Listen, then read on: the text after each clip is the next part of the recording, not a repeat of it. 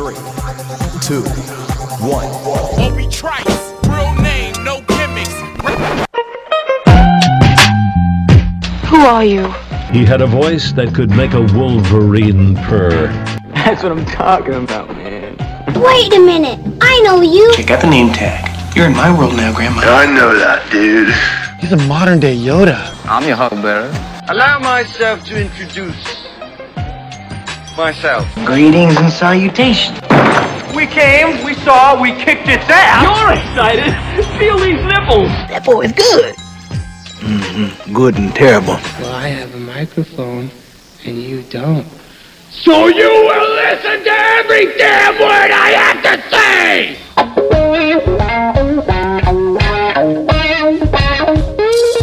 This is the Mike Rutherford Show on the Big X. Sportos, motorheads, geek bloods, wastoids, dweebies, they all adore him. They think he's a righteous dude. All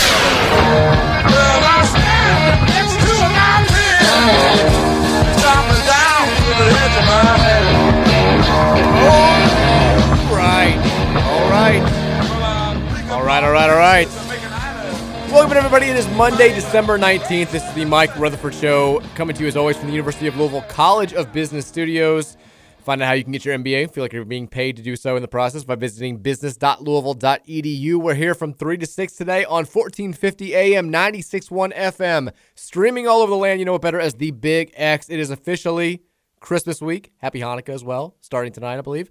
Uh, lots to get to on today's show. Just like Friday, this is a show where sometimes you say lots to get to, lots going on, big time show, and you're just straight lying. If I say that on June 16th this year, it is a complete lie. But today, after a huge weekend of Cardinal athletics, still developments happening on Monday, big week ahead as we get ready for signing day and a couple of men's basketball games. We have plenty to get to. Trevor Kelsey in the house today. Supposed to be taping an interview with me and Al Snow. He missed it. It's okay. Okay, in my defense, you all did change it. If, I wouldn't even known the time change about it and texted you at midnight last night asking you. Well, you know, you have email. You're on the emails. No, I didn't. The only email I received was from you uh, at like eleven forty-five today. Going, are we still good at twelve thirty? Oh well, they. I didn't see that till maybe you I, weren't CC'd on the other emails, but No, anyways, they no, no. we changed it because I they originally they sent the invitation out there. They're like Al Snow interview. Yeah. it was like 1.30 to three thirty. I'm like, well, we have a radio show at three, so and in reality, I was done by like 1.15.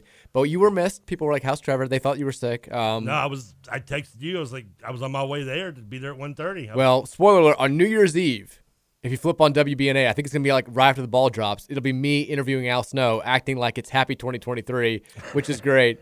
I did love showing up there. I was like, because, you know, you and I were texting last night and we're like, I don't even know what this is about. I don't know if they want us to plug something. I don't know if there's some direction of the interview. And Trey, who I love, is over there. He, my pre uh, taping instructions were just talk about Al.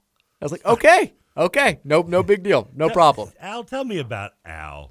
That's pretty. I was like, so you were born in Ohio. he was born in Ohio. How was that? Uh, it was great. Al rules, but you can watch the uh, the interview there on WBNA. You can you can ask him one question and sit back and just let him talk anyway. He's, It pretty. It's pretty. The first two, he, he, was came like up through the territory '80s. He he know he knows how to he knows how to talk. the first two questions. It was like surprisingly short, and I was kind of caught off guard because I was used to you know we did the radio interview where he went for an hour, which was awesome. And then the question three, I think, lasted like 15 minutes. I was like, okay, I'm, I'm- now we're good. Here It was like a Fred Cowgill interview. It was wonderful. Speaking of missing things, we missed you last night at the Big X Christmas. Oh, that's right. How was it? Had a good time. Uh, all was was fun was had by all. We were uh, up at uh, O'Shea's bar. Um, the highlights of the evening would be Trey spilling beer all over the front of T.J. Walker. Uh, Trey's not 21. No, well, he, Was he just carrying beer? he, he bumped into Scoots. I didn't see it actually happen if he like was just bumping into Scoots because he's an 18 year old testosterone filled teenager who likes to just mosh pit people when he's walking around. Sure. He's done it to me. I just don't move. Scoots is not me. He moved, and uh, apparently beer like just went all over the front of TJ, who's wearing corduroy nonetheless. Well, I wish I was there. Uh, Trey hugging him not con- continuously because he felt bad. then they let then they ditched just to go to the Jack Harlow concert. Scoots spitting his best game at the bartender. Nice. Uh, How'd that go for him? Not too well. Not I too well. imagine. Not too well. Uh, they attempted to. I guess we're drinking all the beers. I didn't drink. I partaked otherwise, but not in alcohol. Did you spit game at the bartender? No, no, I didn't bother spitting game. Why not? uh, because she's probably about 25 years old. Not that that would like stop me in any way, but I just I have no game for 25 year olds. Do you like Dua Lipa? Do you like Do you like Jack Harlow? Dooley Lipu? I, I knew there was no chance when when we go. Oh yeah, we're at the radio station. We do sports, and her first response was, "I bet my dad listens to you." Oh, it's I a- just, it's I a just bad looked. I was like, feeling. never mind. Just, not, I, I'm not even going to waste the breath that I have. That was over right then. right then and there. I knew it. Yeah. But Scoots looks younger. He, he he's younger. He he's, he can he still he can still spit that 25 year old game. Well, apparently it didn't work. So. Didn't work. I So didn't say can he he? was good at it. I just said he could try it. How's your what's your TikTok handle? What's your t- oh, he was giving her like beer app handles. He's like, oh yeah, you need to go to this app. You should try this out. Let me show you on my phone. Let me airdrop my number into you. Uh, we want to hear from you today on the Thorntons on, on the Thorntons sex line at 502-414-1450. Text us and then make sure you download that refreshing rewards app. It's going to save you money every time you need to fuel up at one of the area's 75,617 Thorntons Could use that locations. as a pickup line. I'm like, do you have the Thorntons app? You I have got the I have the Thorntons app. It saves us money. more more money for me to take you out on dates. Text me on the text line. 502 Hey, what, what, what do I say to a 25? Really, what do I say? I don't drink. What would you what, what can you bring up? I mean, what, what am I, what am I going to talk about? Movies? If she doesn't like Television, sports, then you're kind of screwed. She said she was a Packer fan, and then went on to say that that Roger uh, Rodgers has sucked the last two years. You know, he was MVP last year. TJ, that that was TJ's initial turnoff. He's even though he's married. That's why he went to the concert. Yeah, that's, That's why, he he's left. I'm done. Yeah. I'm done talking to you. That's bad. That uh, yeah, that's. No, that's- Pat, Patrick and his uh, girlfriend and uh, Trey ditched us early for the concert. I knew they were going to. I, I assumed they were going to the concert. Now you didn't go, but Mary went, right? Mary went. She had fun. She did have fun. Um, she got in late. Um, like as predicted, I, I told her I was like, the rideshare situation is going to be awful down there. I guarantee. Like you're gonna, like you think you're gonna get out of the concert, you're gonna get an Uber, and you're gonna come right home. Like Oh, it's gonna take you a long Wow, time. Yeah, you might as well just park in the uh, east garage and just sit in line. They ended up, her and her friends ended up hailing like an old school cab, like, like the first old school cab ride in like ten years. Welcome to my world. I know, uh, and, and she finally she made it home. I had passed out in bed by the time she got home. She deserved a good night out after having to get stuck with the COVID stuff in Orlando. Yeah, well, she brought it back, so that's not really. Yeah, but she had to go down there. It wasn't her fault. Yeah, well, I kind of blame Work her made her do it. It's still her fault. She she gave all of us COVID. She, everybody in Louisville who's had COVID in the last three weeks is because of my wife. she brought it back. Uh, but no, she had she had a good time. Um, I ended up, I was supposed to hang out with friends that were in town. They ended up not being able to come in town because of COVID. I will blame Mary for that. Oh, so you so you ditched us for no ditching reason? I ended up ditching you to go take. We had nobody to watch the kids because illness everywhere. You could have brought them. There were kids there. I'm not bringing my kids to O'Shea's. Oh, there were kids there. We went and looked at Christmas lights instead. We went to the, the two houses with the. It actually was fun. They they had like I'm a really little mad at you for being Christmas roller coaster. they had a. It was fun. Like and Virginia was all about it. John was was and then we went home and watched Rudolph for like the fifteenth time in a row. Virginia's very. I I mentioned last week about Rudolph or Virginia having this odd fascination with Jack Skellington and and um, Sally, and she's she's very into the fact that at the end they hug and they kiss. Well, now she keeps talking about how in Holly Jolly Christmas, the line where they say "kiss her once for me" and Rudolph kisses Clarice, like she's very into kissing. And I'm like, I don't. You're three. I don't like that we're already here. This is not a good sign for the future. No, no. She's like, and she's like, and you know how he says "kiss her once for me," and then she kind of like gets like all bashful. I'm like, I don't like this. I don't. I don't like where this is going.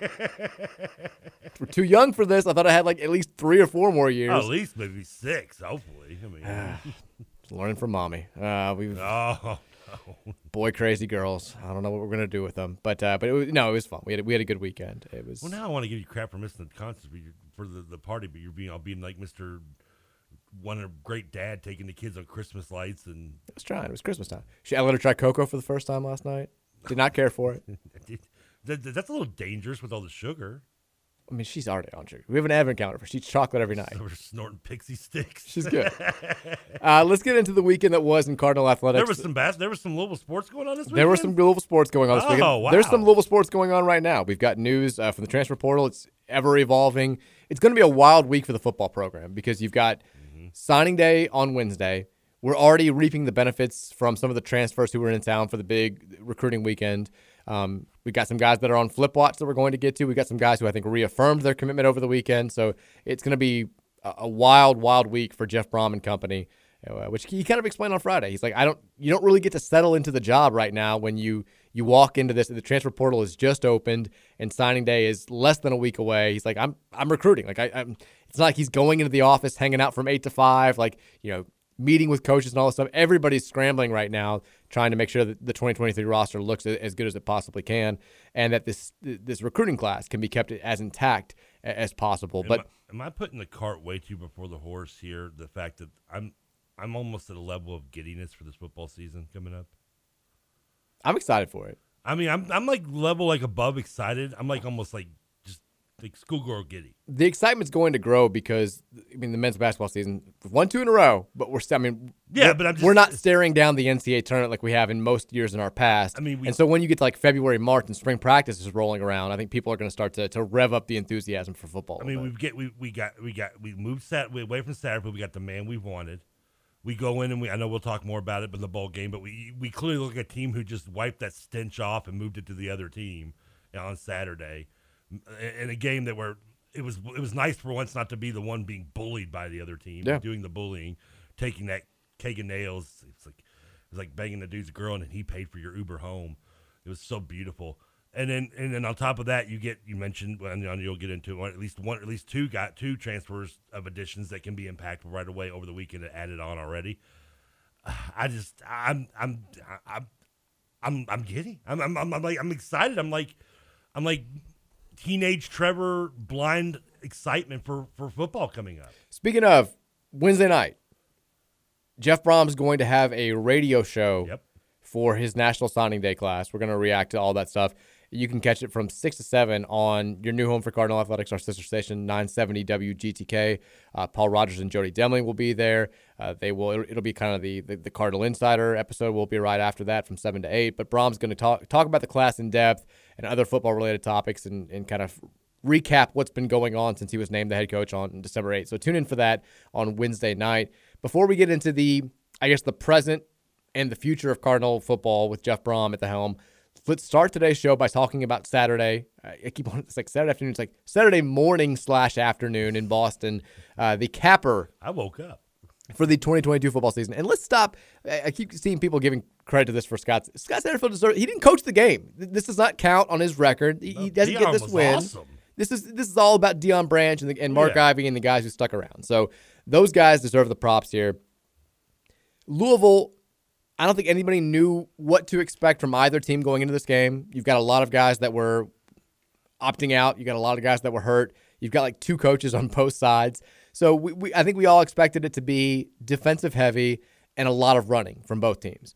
And that was true. And like you said, the difference in this game was we were the more physical team. We had the stronger defense.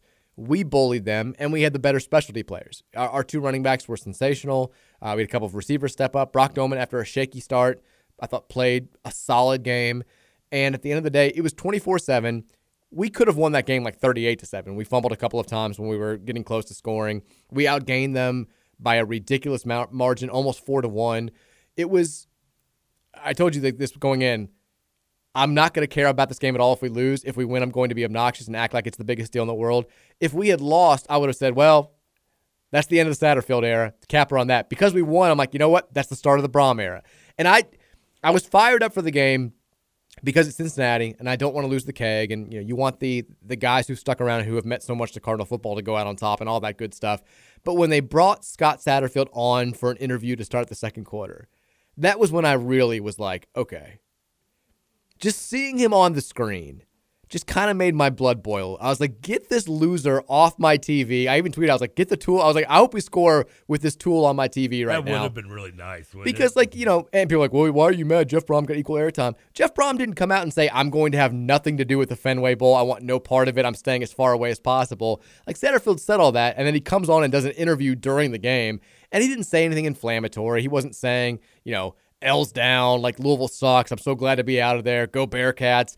He was saying all the right things. He was being very, but like just seeing him on there, like it, the, the picture in the picture, the zoom, I was like, okay, I want to beat these guys by about 40 right now. I, want to I want to show them that we're the superior program and that we're going to remain the superior program, and all they're going to do is go south.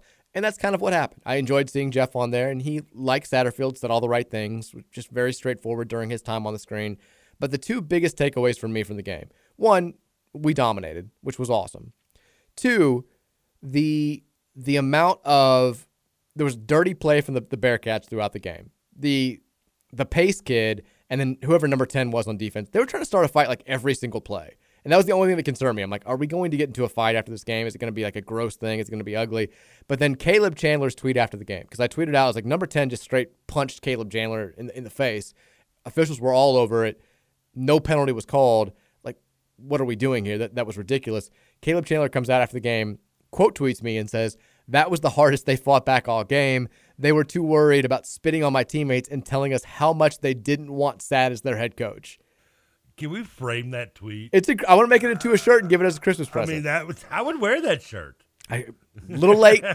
not probably not going to be here before Friday, but I would get that for you if you wanted to. But just like, do we think that's true that Cincinnati players were actively going over to Louisville players and being like, "We don't want your head coach"? I mean, just just in every layer of that tweet was awesome. He was brilliant. Just, he could just stop that. That was the hardest they hit all, all game. I mean, that right there would have been just mic drop hilarity. But like the fact he had to even throw in that they don't even want our old coach. It's, you got to wonder how many of them are really saying that. you also had after the game, I think it was Tyler Griever got video of the, the, team celebrating with the keg, and at the very end of his video, one of the players, there's no way to know who it was, is like, "F Satterfield," like, but says the word. yeah. It was uh, like I was like, damn. I was like, this is this man is just getting crapped on by everybody. It was it was, and I I'm here for it. I'm, it's wonderful. I mean, not not not to pile on to Satterfield. Do it. He's gone. But, I mean, can you? did I mean, this team looked like a, a team just like Andy Dufresne when he just gets out of the tunnel. I mean, they looked they looked free. They they looked like a team that was just had a weight lifted off their shoulder. And now, granted, offensively they did a lot of similar stuff, and that's you. If you're Deion Branch and the you can't institute a new offense yeah, in two weeks. Just like a spread offense yeah. We yeah. got we have three days of practice. yeah. We're gonna start playing. Yeah, West Coast spread. And let's be honest, and the team is still built traditionally pretty much for that spread. That that's you know that that type of running offense. Except you know he mixed in a few little. I mean the only the only negatives in the entire game is that Braden Smith had his worst game as a quarterback. And he still completed a couple passes. Still, did he complete? I thought he was over two. I thought he completed one because he overthrew Turner on one. but he threw that was, that was, a bomb. Yeah, and the other one was he just threw it. And he underthrew it and he got intercepted. And then he also he ran for a first down. He did on, well, yeah. on, a, on a broken, which was uh, good. broken yeah. play. Yeah, where he decided not to do it. I mean, it was. I mean, and that's the only negative I on Cubba. I mean, you're right. Other, short of the open, their well, when their opening drive, but one of their drives, I forget where it was when they scored, which included their quarterback getting like a miracle throw off. Yeah, a couple sacked. of those. They, they they did nothing, and and you're and, and if we don't turn the ball over and have a few mistakes like we did, this game's in the 40s or 50s to seven. I mean, and it, I would have. Don't get me wrong, I was plenty happy with 24 seven and running it and controlling the game, but I mean, just not only just the, excitement from the win because I went into I was with you like when the game started I'm like you know it, it's a bowl game but like any other bowl game when you when you look that good and you know you have a new regime coming in and you're looking at guys that are all going to be back under that under a coach who I feel like is going to make them better opposed to just keep them where they're at where I've been the last couple years. I mean thinking of Jordan and Turner and that and that spread offense with Brohm and, and by the way, I think we can. No offense to Michael, I think we can move it on. It's now Maurice the Burner Turner. God, he's good. We can. Can we? Can we? Can Michael Turner relinquish that name now Sure. and make it to him? He's fast. Jawhar the Jet Jordan. I thought it was. I mean, it, we got it. Just it's. and they come out and Evan Prater, who was a highly touted recruit coming out of uh, of high school, their Cincinnati quarterback, who's sticking around. He said, you know, he's already reaffirmed that he's going to stay with with Scott Satterfield. Good luck, buddy. He came out, and he looked good. Like I, I was like, oh, I'm like this kid, and then I didn't take into account the fact that he was going to have 0.5 seconds to throw on every play moving forward. He makes a couple of really nice throws. He makes a couple of plays where he's, and then he almost didn't survive the game because we were in the backfield on every single play. And to that point, Cincinnati, I don't know if you knew this, Cincinnati did not complete a pass from the five minute mark of the second quarter through the rest of the game. Didn't complete a pass. I didn't even think I realized it. He ended up seven. At some point, they, they just stopped the trying. In, he got hammered and, and he fumbled, and then they brought Brad Prater back Like, in. yeah. And I think Prater was like, "Just give me the next season. This is this is." I mean, we were all oh, like with seven sacks. We almost had like fifteen. Like every single play, we were in the backfield, and that was one of my biggest takeaways from this game. Was you know we had a couple of guys played really really well who are gone, who who are you know this was their last game as Cardinals, but like Jawhar Jordan, Maurice Turner, the two-headed monster at running back, the first running backs in Louisville football history to have both have 100 yards in the same bowl game.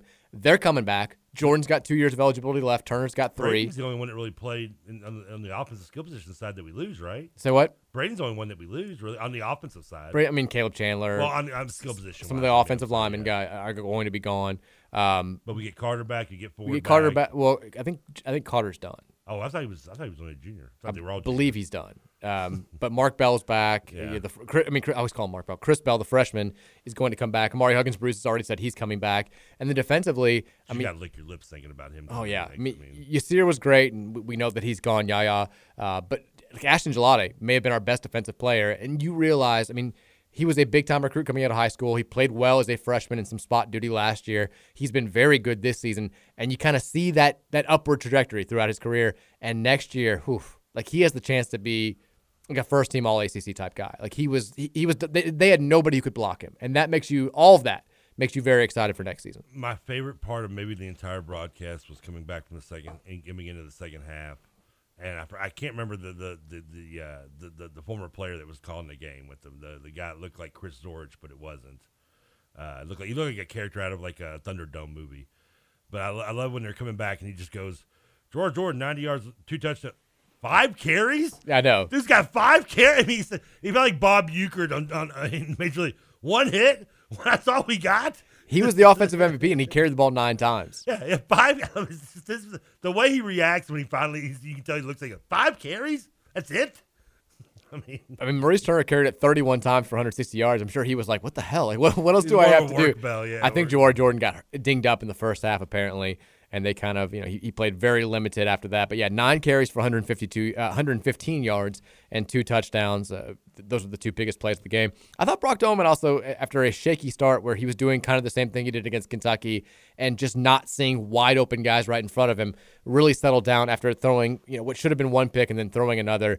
He completed seven of eight after that, Yeah, yeah. and that was the most important part. Of it. After we got the lead, and it was obvious that our defense wasn't going to give up anything. All all Domann had to do was be a game manager, and he and he can do that. So I thought he played a nice game, played within himself. And then I mean the biggest numbers are they had 83 yards passing and 44 yards rushing. That's it. Like we, we didn't let them do anything. They averaged 1.2 yards per carry. quarterback had negative 30 yards rushing because of sacks. Because sacks. I mean, we it was it was as dominant a performance as you can have. We embarrassed them a little bit. They got players telling our players apparently that they don't want our old head coach. Like it was it was everything that you could have wanted outside of like a 44 to 7 demolition. The score did not indicate just how much we dominated this game. Oh, it was yeah. Suck it, Cincy. Wasn't even close. And and We also wrapped up a perfect season in the American Athletic Conference. We may not have had it in Yeah. 2013. We may not UCF may have spoiled it for us then. But we beat UCF. We beat Cincy. We beat who's the, who's the third that I'm forgetting about?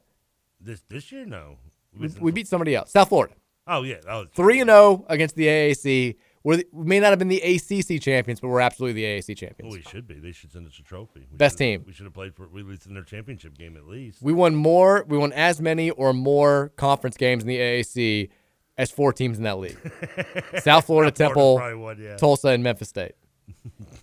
Congrats, guys. Really, Memphis State. man, how far have they fallen? They went Like, three and five. Good lord! Remember, when they were on the rise? They're going to a bowl game, so Uh, I guess good for them. they play Utah State. I mean, it's amazing with all, with all the, the kind of smack talking with them being on the same sideline, separated by like five yards. There wasn't more, a little more hostility, but that's probably They had a thing. bunch of security guards. I saw like the, with the barriers. They showed when they showed the overhead shot. They had like 17 people like separating the two sides. Speaking of seventeen people, how many, what was the attendance was? Fifteen hundred. I think it was more than that. Maybe it was spread out to where it didn't look that. The pictures that The- I the saw from people who were actually there of the U of L section, it was it was better than I thought it was going to be. Not good, but better than I thought it was when going it to showed be. you like a kickoff, I was like, Oh, it's bad. Five hundred people there. It looked bad. I was like, there, there's, and, and maybe you're right. I mean, because they were wearing the, the seats are red and spread. People were kind of spread out amongst the, the the Green Monster and everywhere else. So maybe it was a little more than I thought. But because it did look more as the game went on. But like when it first started, I thought, whoa, is not good for an 11 a.m. start on national television. But oh it, well. it did, but I saw the, the pictures that Yeah, you from can people hear there. echoing from the players and the and the, and the referee. I think we had a lot more fans than they did there, which you know, wh- whatever. It was Cincinnati fan. They're coming off of a playoff last year. It's, it's a little bit of a step down for them. Not that it's Right, not I a felt gi- bad. not that it's not a gigantic step up for us, but I thought our crowd, just based on what I saw from the actual in game videos from people who were covering it, we were a little bit better. But Well- I haven't seen an attendance number. that and you wouldn't. I mean, did, was there any really easy reason for Cincinnati fans to cheer and be heard at that game? I mean, I'd feel bad for the few that did drive up there and saw that little butt kicking. They've got attendance was fifteen thousand officially for that game. That's what I say, fifteen hundred. You said fifteen hundred. I think probably split the difference there. I think so, somewhere probably more middle, like yeah. if I had to guess, That I'd say like, like band and like players. I'd probably say like sixty eight hundred, maybe maybe somewhere between that. Probably maybe closer to eighteen hundred. It did look cool though. It, yeah, it was fine. I mean, it looked it looked kind of cool, you know, being in, in, in Fenway, you know. Yeah, I mean the way that they set it up, the only thing that was a little bit iffy was where they had to put the turf over the infield. You could still see it where and there the was, infield was. and, and you could tell a couple times when when the teams got down that area, some guys were slipping. But besides that, like it looked as good as it can. Which they, and they spent plenty of time talking about the Fenway history because when you got a blowout, What are you gonna do? Yeah. I mean, you, they went they went into baseball mode telling stories in between. I did like the fan the There was sign. a little awkwardness between also the, the uh, football player up there and Kelly Riggs. Is it me or did you get did Kelsey? You get? Kelsey Riggs? Yeah, I did not get. I get got a little any of that. awkwardness from them. I did like the, the the sign that one of the Cincinnati fans had, just because I'm a Reds fan of like Cincinnati winning at Fenway since 1975. I was like, eh, that, was, that was well done. That was that was good. Sorry your team's about to get their ass kicked, but that was a good sign. Uh, enjoyed the game on Saturday. It was very cool, and we have to give a shout out to our guy. I mean, Deion Branch. I, I tweeted this out on Saturday during the game. A lot of times, I mean, you meet players who seem very nice or coaches who seem very nice, and in real life, they are just kind of a-holes. And Deion's a guy I've been fortunate enough to get to know him a little bit over the years because he had a close relationship with John Ramsey when we were doing radio. So he did a bunch of radio shows with us and um, hung out with him at some events. And he is, I mean, he's as nice as you want him to be, which is the best compliment that I can. He may be more nice than you want him to be. He's super just endearing, could not be nicer, could not be more gracious. And it was awesome to see him get this moment. You know, the gets the Gatorade bath, complains about it because it messes up his hair and it's smelling and sticky and all that stuff. But I mean, Deion rules. He's he's at the absolute best. And props to him, Mark Ivy, everybody else who hung around the the the twelve quality control guys. We were so controlled on Saturday; it was unbelievable. Props to all those guys. Never meeting him, but I, I before you, I've heard so many great things about Deion, which always has made it hard to like want to hate him for the way he shredded the Eagles in the 04 Super Bowl. Mm. Was, I've always been kind of torn on that, but now I've, I've forgiven him because you know we've won a Super Bowl since. So uh, I, I've, I've let bygones be bygones. I'm sure he can sleep at night now knowing that. And uh, but I mean, just yeah, the, the, the job he did, and his, and the way he handled his interviews, halftime, post game. I know he doesn't. I know he joked and said, you know, he. I guess he what they said he told his wife he wasn't going to want to be head coach. And, Ah. but during the game, he's know he's going to get the bug and think about. He definitely needs to start working his way up into the ladder. I mean, I'm, I, I know. I'm assuming he's staying on with the staff regardless. I mean, he's technically a university employee, so like th- he's going to stay around He regardless. ne- needs to. That man needs, needs to be starting looking at getting into being a quality control and work his way up because he does have a career in coaching. if he wants to, for sure. I mean, He a, I thought he did a yeah excellent job. He was terrific. I mean, he was the stabling force, the stabilitating force that I think this team needed um, to get ready for a bowl game when they just lost their head coach less than two weeks before playing that game, and it was awesome. I mean, he he was he was very cool. Did you see the video of him though going over to meet the fans and the one just Patriots fan who looks like he wants to kiss Deion, like he's. It's a grown man. He's leaning he's over. MVP of the Super Bowl. Deion's going over. He's like shaking hands with the U of L fans, and this dude in this Patriots like beanie and Patriots jersey is like Deion. He's like leaning over the dugout. He like grabs. He like won't let go of his hand. He's like, "I bleeping love you, man. I bleeping." and like Deion's like trying to pull his arm away, and I was like, "This, this Patriots fan is like he's like at an eleven point five. He needs to take it down to at least an eight point two right now because he's embarrassing himself. He looked like he wanted a kiss. It was very. I felt awkward for Deion watching the video. I mean, hey, Deion got him a Super Bowl ring. Then they got two first round picks from Seattle for him. Then he came right back to to him because he hated being in Seattle. They got to keep the picks. Deion's the gift that keeps on giving to New England Patriot fans. He is. Uh, so it was a, it was a joyous, joyful start to Saturday. Three big games. That was the first win. I will talk about the other two games later on in the show. But when we come back, I do want to get to some of the the news from the recruiting weekend that was, some of the transfer portal stuff that's going on, because there's a lot of news and notes to get to when it comes to Cardinal football. Do read for me. We will we'll take some text as well at 502-414-1450. But before we take a break, reminding you about our guys over at AirServe. If you have heating needs this summer, this uh, winter, it's about to get insanely cold. I saw the high this weekend for Christmas Eve is going to be in the teens. The low is going to be in the single digits. It's going to get very, very cold if you have a heating issue because of this. Like my DoorDash people. AirServe's got you covered 365, 24 7. Doesn't matter what time of day, doesn't matter what holiday it is. AirServe's going to have somebody there to take your call at 502 264 9662, and they'll have a technician on call to come out to your home and fix your problem. Again, the phone number 502 264 9662 over to AirServe. They are EMTs for your heating and air conditioning. Whether it's too hot, too cold, too dry, or too polluted, they're making sure that you are comfortable and breathing the highest quality air in your home. For more information, visit them at airserve.com slash Louisville. We'll take a break. We'll come back. Some text and some football notes to get to here on the Mike Rutherford Show on 1450 and 96.1, The Big X. I'm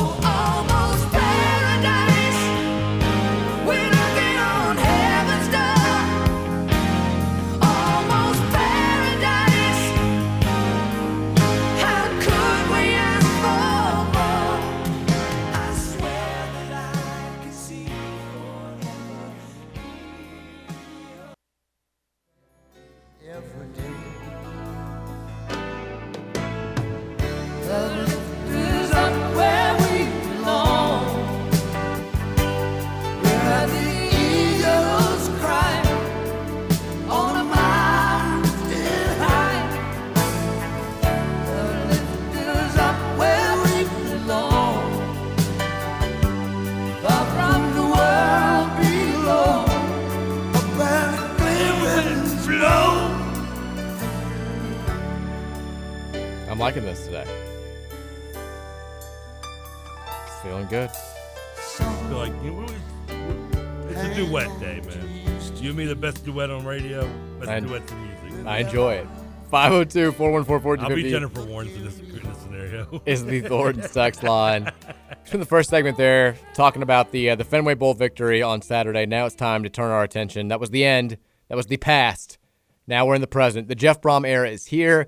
We knew he had a big recruiting weekend over the weekend. He told us on Friday on the show that he was expecting 26 to 28 players um, for that weekend.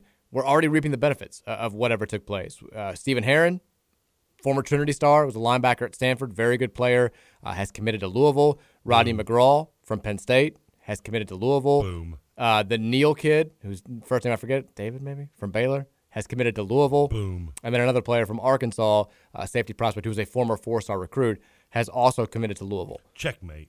Now, that's the good. You know, you got to. We're gonna say checkmate. A couple of bad things. One, and this just broke my heart a little bit. Mark Vassett has entered the transfer portal. Our punter, who currently, Is it because we let him get blocked? I mean, let, we, we didn't let him be Vassett. We didn't let him play Aussie style. he has the the best average, the best uh, yards per punt average for any punter in Louisville history who's punted at least 20, 100 times.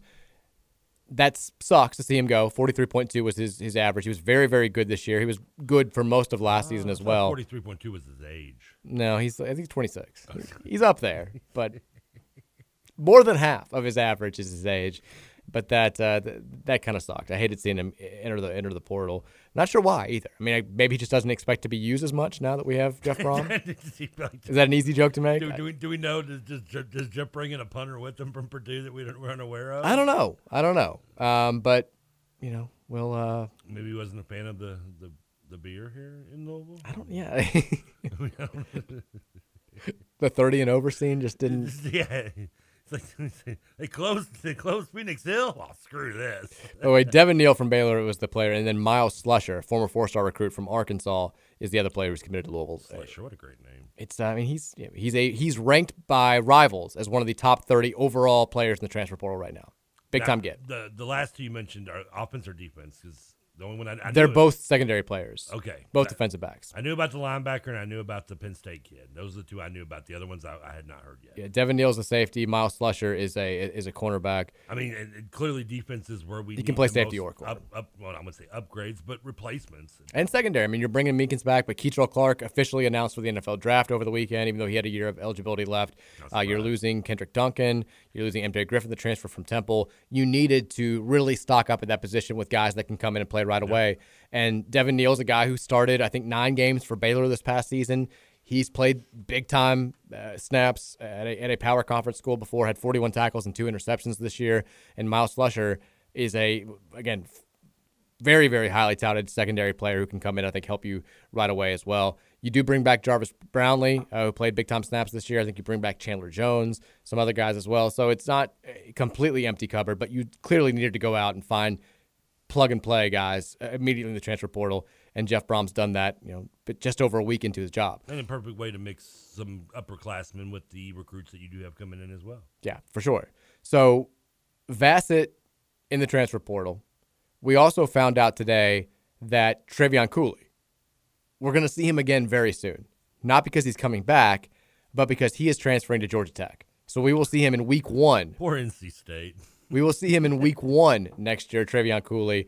I don't know why our, our, running backs always feel like they have to transfer to Georgia Tech. I was going to ask that. He's the third one now between. He's the third. Hassan Hall, Anthony Allen, yeah. and uh, and now Trevion Cooley. There might be one we're forgetting that we don't remember. Hell, maybe. I mean, is that where George Stripling ended up? We just didn't know about it. I mean, I mean, if you're Georgia Tech, I mean, you did lose your last running back to Alabama, who became a star. So yeah, that's true.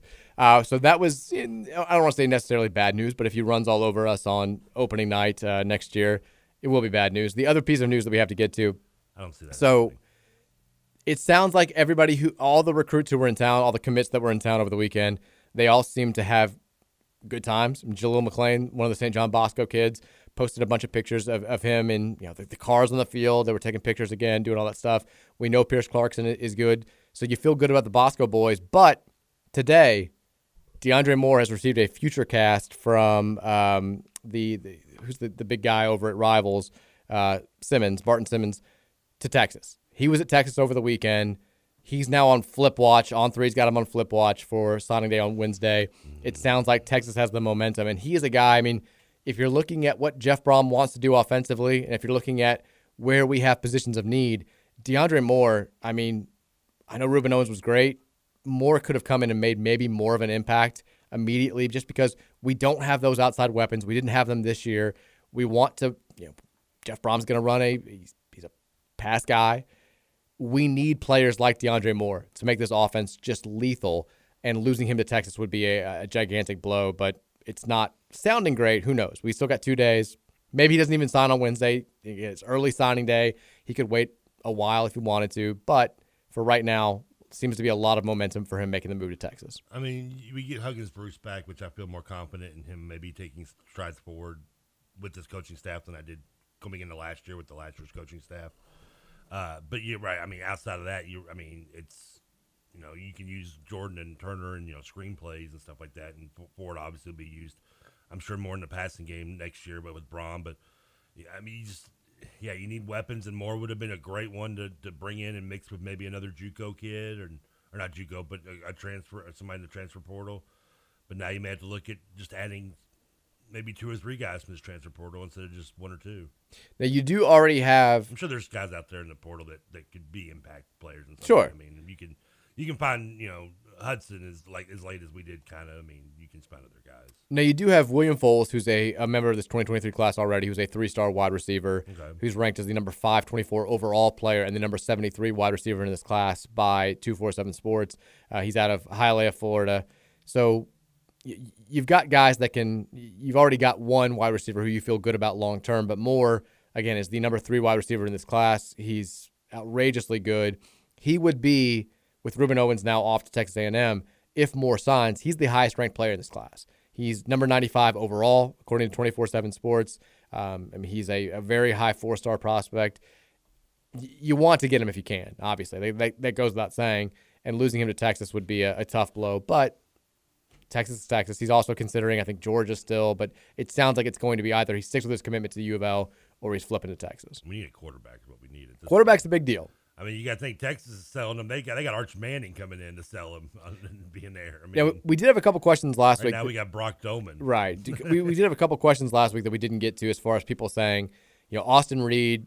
It had sounded like a done deal. He was going to transfer to Louisville from Western Kentucky. He then elects to stay at WKU. You know, is this this is coming on the heels of Jeff Brohm going out to California, meeting with the Clarksons, meeting with the Bosco kids.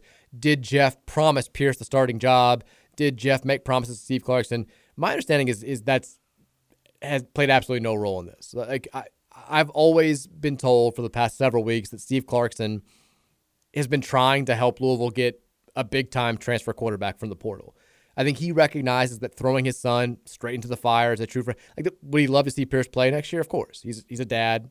I'm sure he thinks his kid is is is ready, but I, I think that he also sees that he's probably not ready from like day one to be the guy who's there for an entire season. And maybe the best thing for him is to get some limited playing time this year, keep a red shirt, put some weight on him. put some weight on him, watch another capable quarterback who's been in, in college football for three or four or even five years in this day and age come in, guide the team. Maybe he gets a series every now and then, keeps the red shirt, only plays in four games, but just gets this year to get acclimated with Louisville, acclimated with Brohm's system, acclimated with college football and college life in general, and then you give him the reins. So I, I think that they're they're absolutely going to try to go out there and get a transfer portal quarterback. There's been rumors out there, who knows how true they are. Sam Hartman from Wake Forest is somewhat interested in coming to Louisville. That would clearly be a home run, although he ran such a specific, unique system with Dave Clawson at Wake Forest that, you know, how would it work with Jeff Brohm? I'd like to find out. I think he's that good. That would be wonderful. He's, and we, he's we pausing too long on the handoffs. Just like we're like, doing, Jack? throw the ball. throw it. Make up your mind. Oh yeah, my bad. we know how incestuous the ACC gets. Again, Trevion Cooley's going to Georgia Tech. Like nobody lets to leave this conference. Every, everybody, coaches, players, they all just want to go to different uh, players in the team. It's like having that weird friend group from college where nobody can date anybody outside of it. That's what the ACC is. It's like a key, it's like a key party conference. Exactly. I mean, something like that. But if you don't get, if it's not Sam Hartman, there are a lot Well, of good quarterbacks in the transfer portal right now that you can go get that I think would fill this, that position of need and be a nice one year stopgap before you hand the reins off to Pierce Clarkson or to Caleb Johnson if he winds up being that good. I mean, Leary seems to be kind of linking more towards Kentucky than than us, correct? Well, he's not, to my knowledge, he's not talking about Louisville at all. Yeah, I mean, and, and so He took a visit to Penn State, I think, over the weekend, which I was a surprise. yeah, you said- I'm sure there's names in the portal that, that I'm not even. I'm drawing a blank on. I don't. That I don't even. know. I didn't realize Hartman was entered the portal. To be honest with you, Hey, if it's an ACC quarterback, they're either leaving or they're in the portal. unless you're North Carolina, then they still don't know. I guess. Uh, but Leary does sound like he's probably going to be a Kentucky lean. And they're, look, they're doing real well in the portal, and he's he would be a big time get for them. He's yeah, they got the defensive back from Ohio State. Yeah, which was which was nice do- done. Like he, if he goes to Kentucky, like that's he's good. He, like I, I won't try to spin that positive negatively because I, I think Devin Leary is the best quarterback available, and him going there and kind of trying to, to play the the Will Levis role would be a big time get for them. But uh, you know, there's still some other guys out there that I think can be good fits for us. Just got to go get them. 502 414 1450 is the Thornton's text line. Uh, we'll take some text now before we uh, go to break. And then second hour, we'll talk a little basketball, and we'll also talk about Saturday night's volleyball national title game, which, which we're sucked. streaking, baby. Yeah, we are. We're streaking. It wasn't Running through the quad. Bring your green hat. Texas says Hurd sitting on the keg was such a power move, and I freaking love it. Did you see that? I saw him. I, saw him running the keg out in the field with like eight seconds left in the game. I mean, he's just sitting there chilling on the keg on the sidelines for the last he? like five minutes. He's like best seat in the house. I was like, damn, that's awesome. Also, I was like, is he gonna break the thing? Like how? Yeah, how- this doesn't look very heavy because It's been broken before. Kelsey Riggs was just like curling it like during the during the pregame. So Art Carmody spoiled the fun for me and told me that there's nothing in there. He's like, we looked, there's nothing in it. And it's Cincinnati broke it a few years ago because, of course, they did. Celebrating it too does hard. Look, I, I always maybe because I was a kid, I always thought just I'm not knowing that anything's in it, but it always felt like it was bigger when I was a kid. Maybe just because I was being everything looks bigger when you're you know 10, 11, 12 years old. It doesn't look very big. I, I like the look. You like that? Yeah. I wonder what you were referring to when you It's not that big. No. now it just looks tiny. It's a little mini cake. It doesn't look small. Like I always just thought it was. I don't know. Like I, I, I always just pictured. Like I said, when I'm watching on TV as a youngster, I just thought it was like a, like a big actual size barrel keg. It's light. It's not. There's nothing in there either. So It's it's, like a it's- coaster. It's, just wood.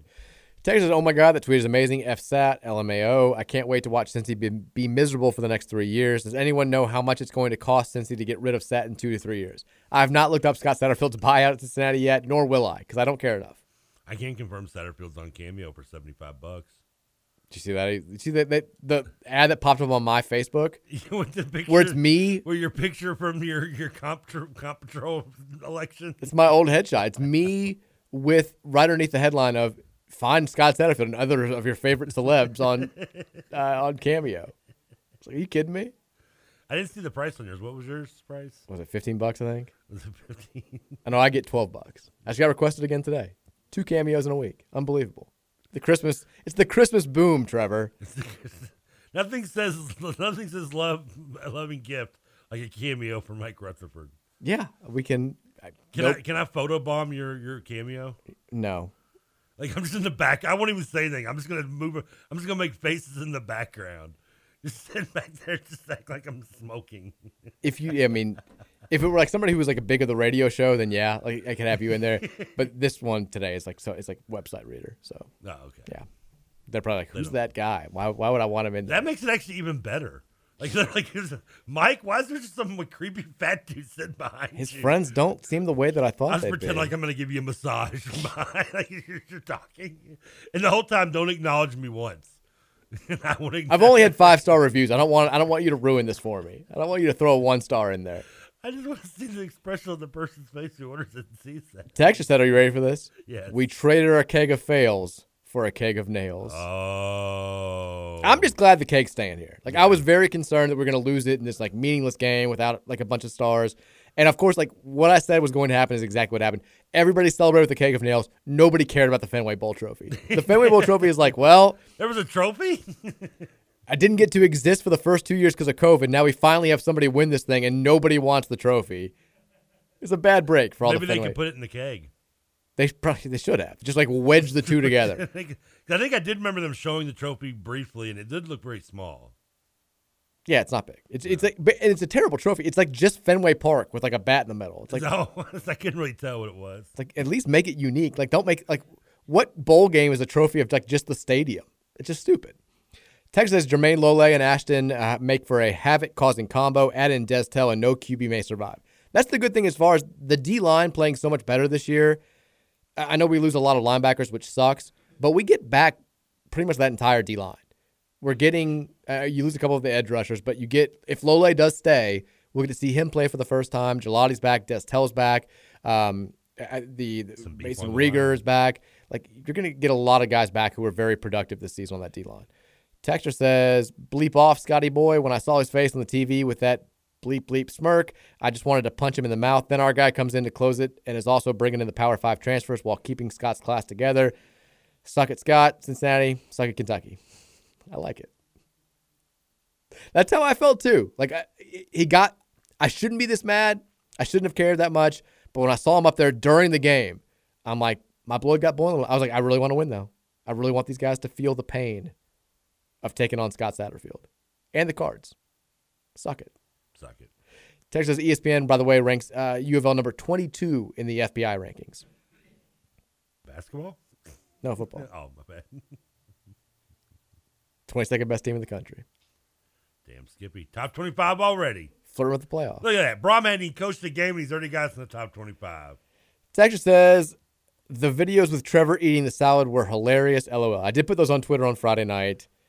A bunch of people raced the podcast. They also were were shocked that you only ate three bites of the salad. Yeah, you didn't. You you cut out the second video before you. I, I did. For, for those that don't know, I did swallow both those last two bites. You did. I couldn't put the like the whole thing. Like it kept cutting off. You you can only play part 220 one seconds. ends with me spitting out the Yes. first bite. You can only do 220 seconds. And also, it was like a, annoying to like the edit thing on Twitter is all messed up. Fix it, Elon. And uh, after I got the first two in there, I was like, I'm not, I'm not fighting for these last 65 seconds. You get the gist at this point. You've seen three and a half minutes of Trevor trying to eat a salad.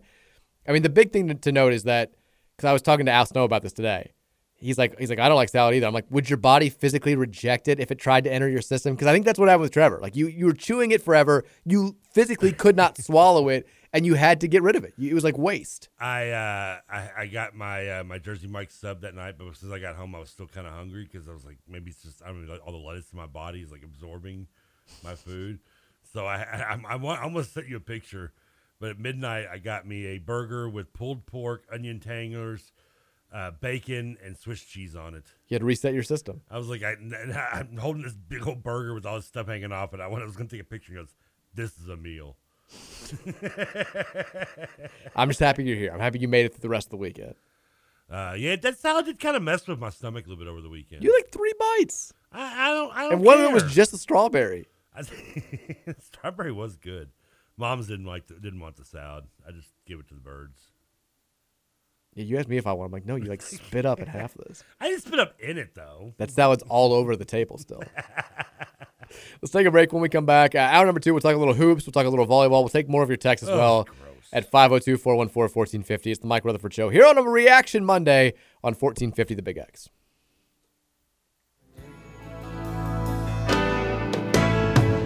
supplying.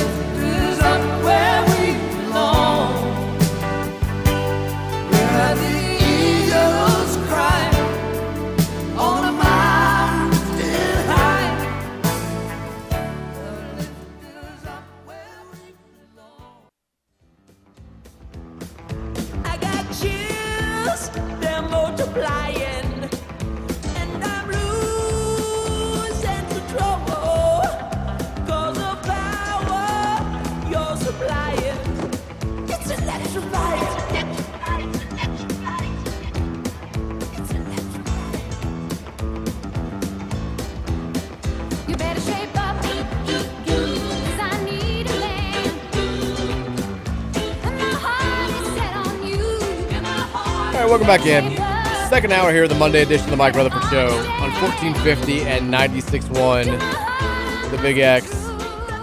TK, are you aware that we have winter storms approaching? Squalls.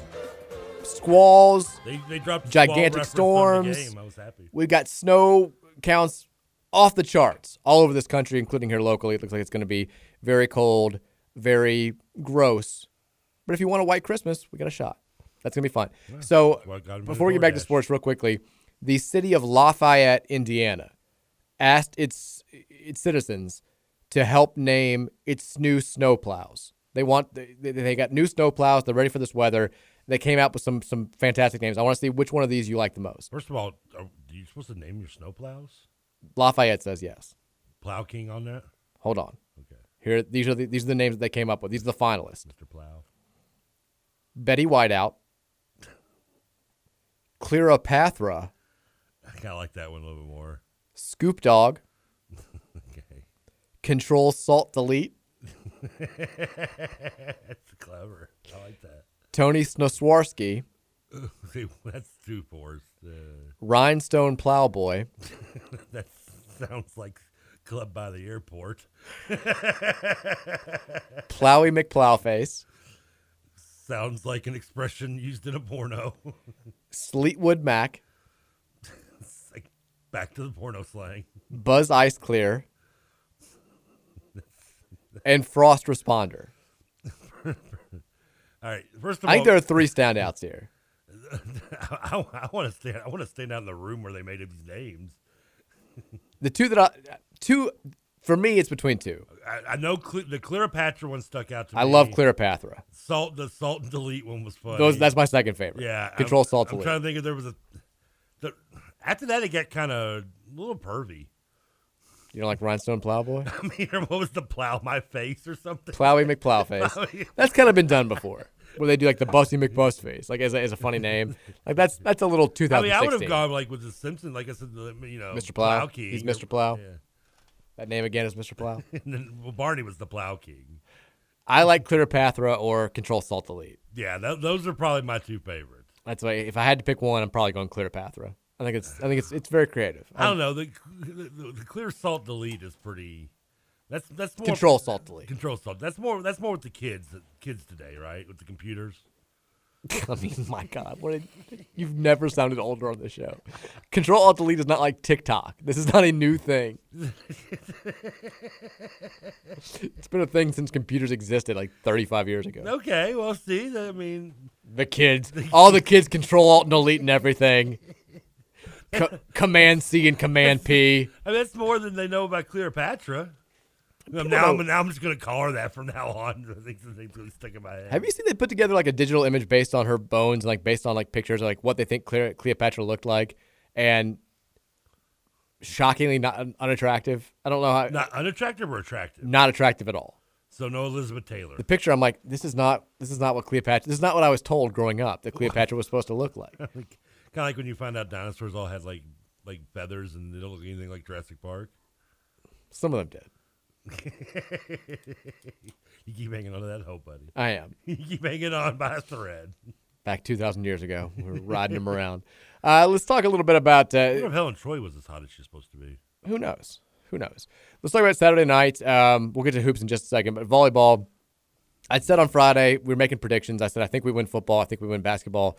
I think we're up against it in volleyball, which I was sad because that's the one that I wanted the most. If you were ranking the games in terms of order of importance for you, I would have said volleyball personally. I want that more than the other two games because it's a national title game. This was just the this was the first time since 2013 that a Louisville team sport had played in a national championship game, and I believe I know Kelly Dickey put the stat out there. I think it was just the eighth time ever we've had a Cardinal team play in a national championship game, and It was the first ACC team to never make it that far. first ACC team to ever play for a national Wow, title. they never mentioned them. Yeah, that and Dani Busboom Kelly trying to be the first woman to win a volleyball national title as a head coach. I was like, okay, we've we've heard it 17 times now at this oh, point. Oh, and she's from Nebraska, in case you're wondering. yeah, the Nebraska fans were there cheering for it. Oh, I know. They Yeah. drove that one home, both both games, like seven, like showing. Their, I'm like, maybe these Nebraska fans are just there watching the match. Maybe they're just wearing their Nebraska stuff. Like we don't need to see 17 shots of the crowd wearing Nebraska stuff to realize she's a very popular person in Lincoln and in Omaha.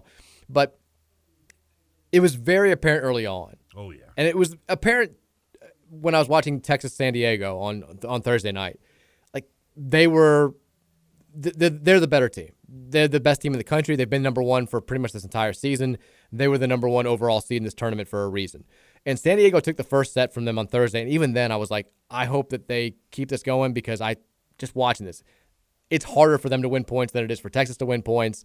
Let's let's try to get these Longhorns out of there. And unfortunately, it didn't happen. And we, I mean, to our credit, battled in the first set. It didn't look like they were vastly superior. They looked better. I thought I thought they kind of manhandled us a little bit. Well, first set it was 25-22. Like we were never that far behind. We were we could never get anything going with our serve.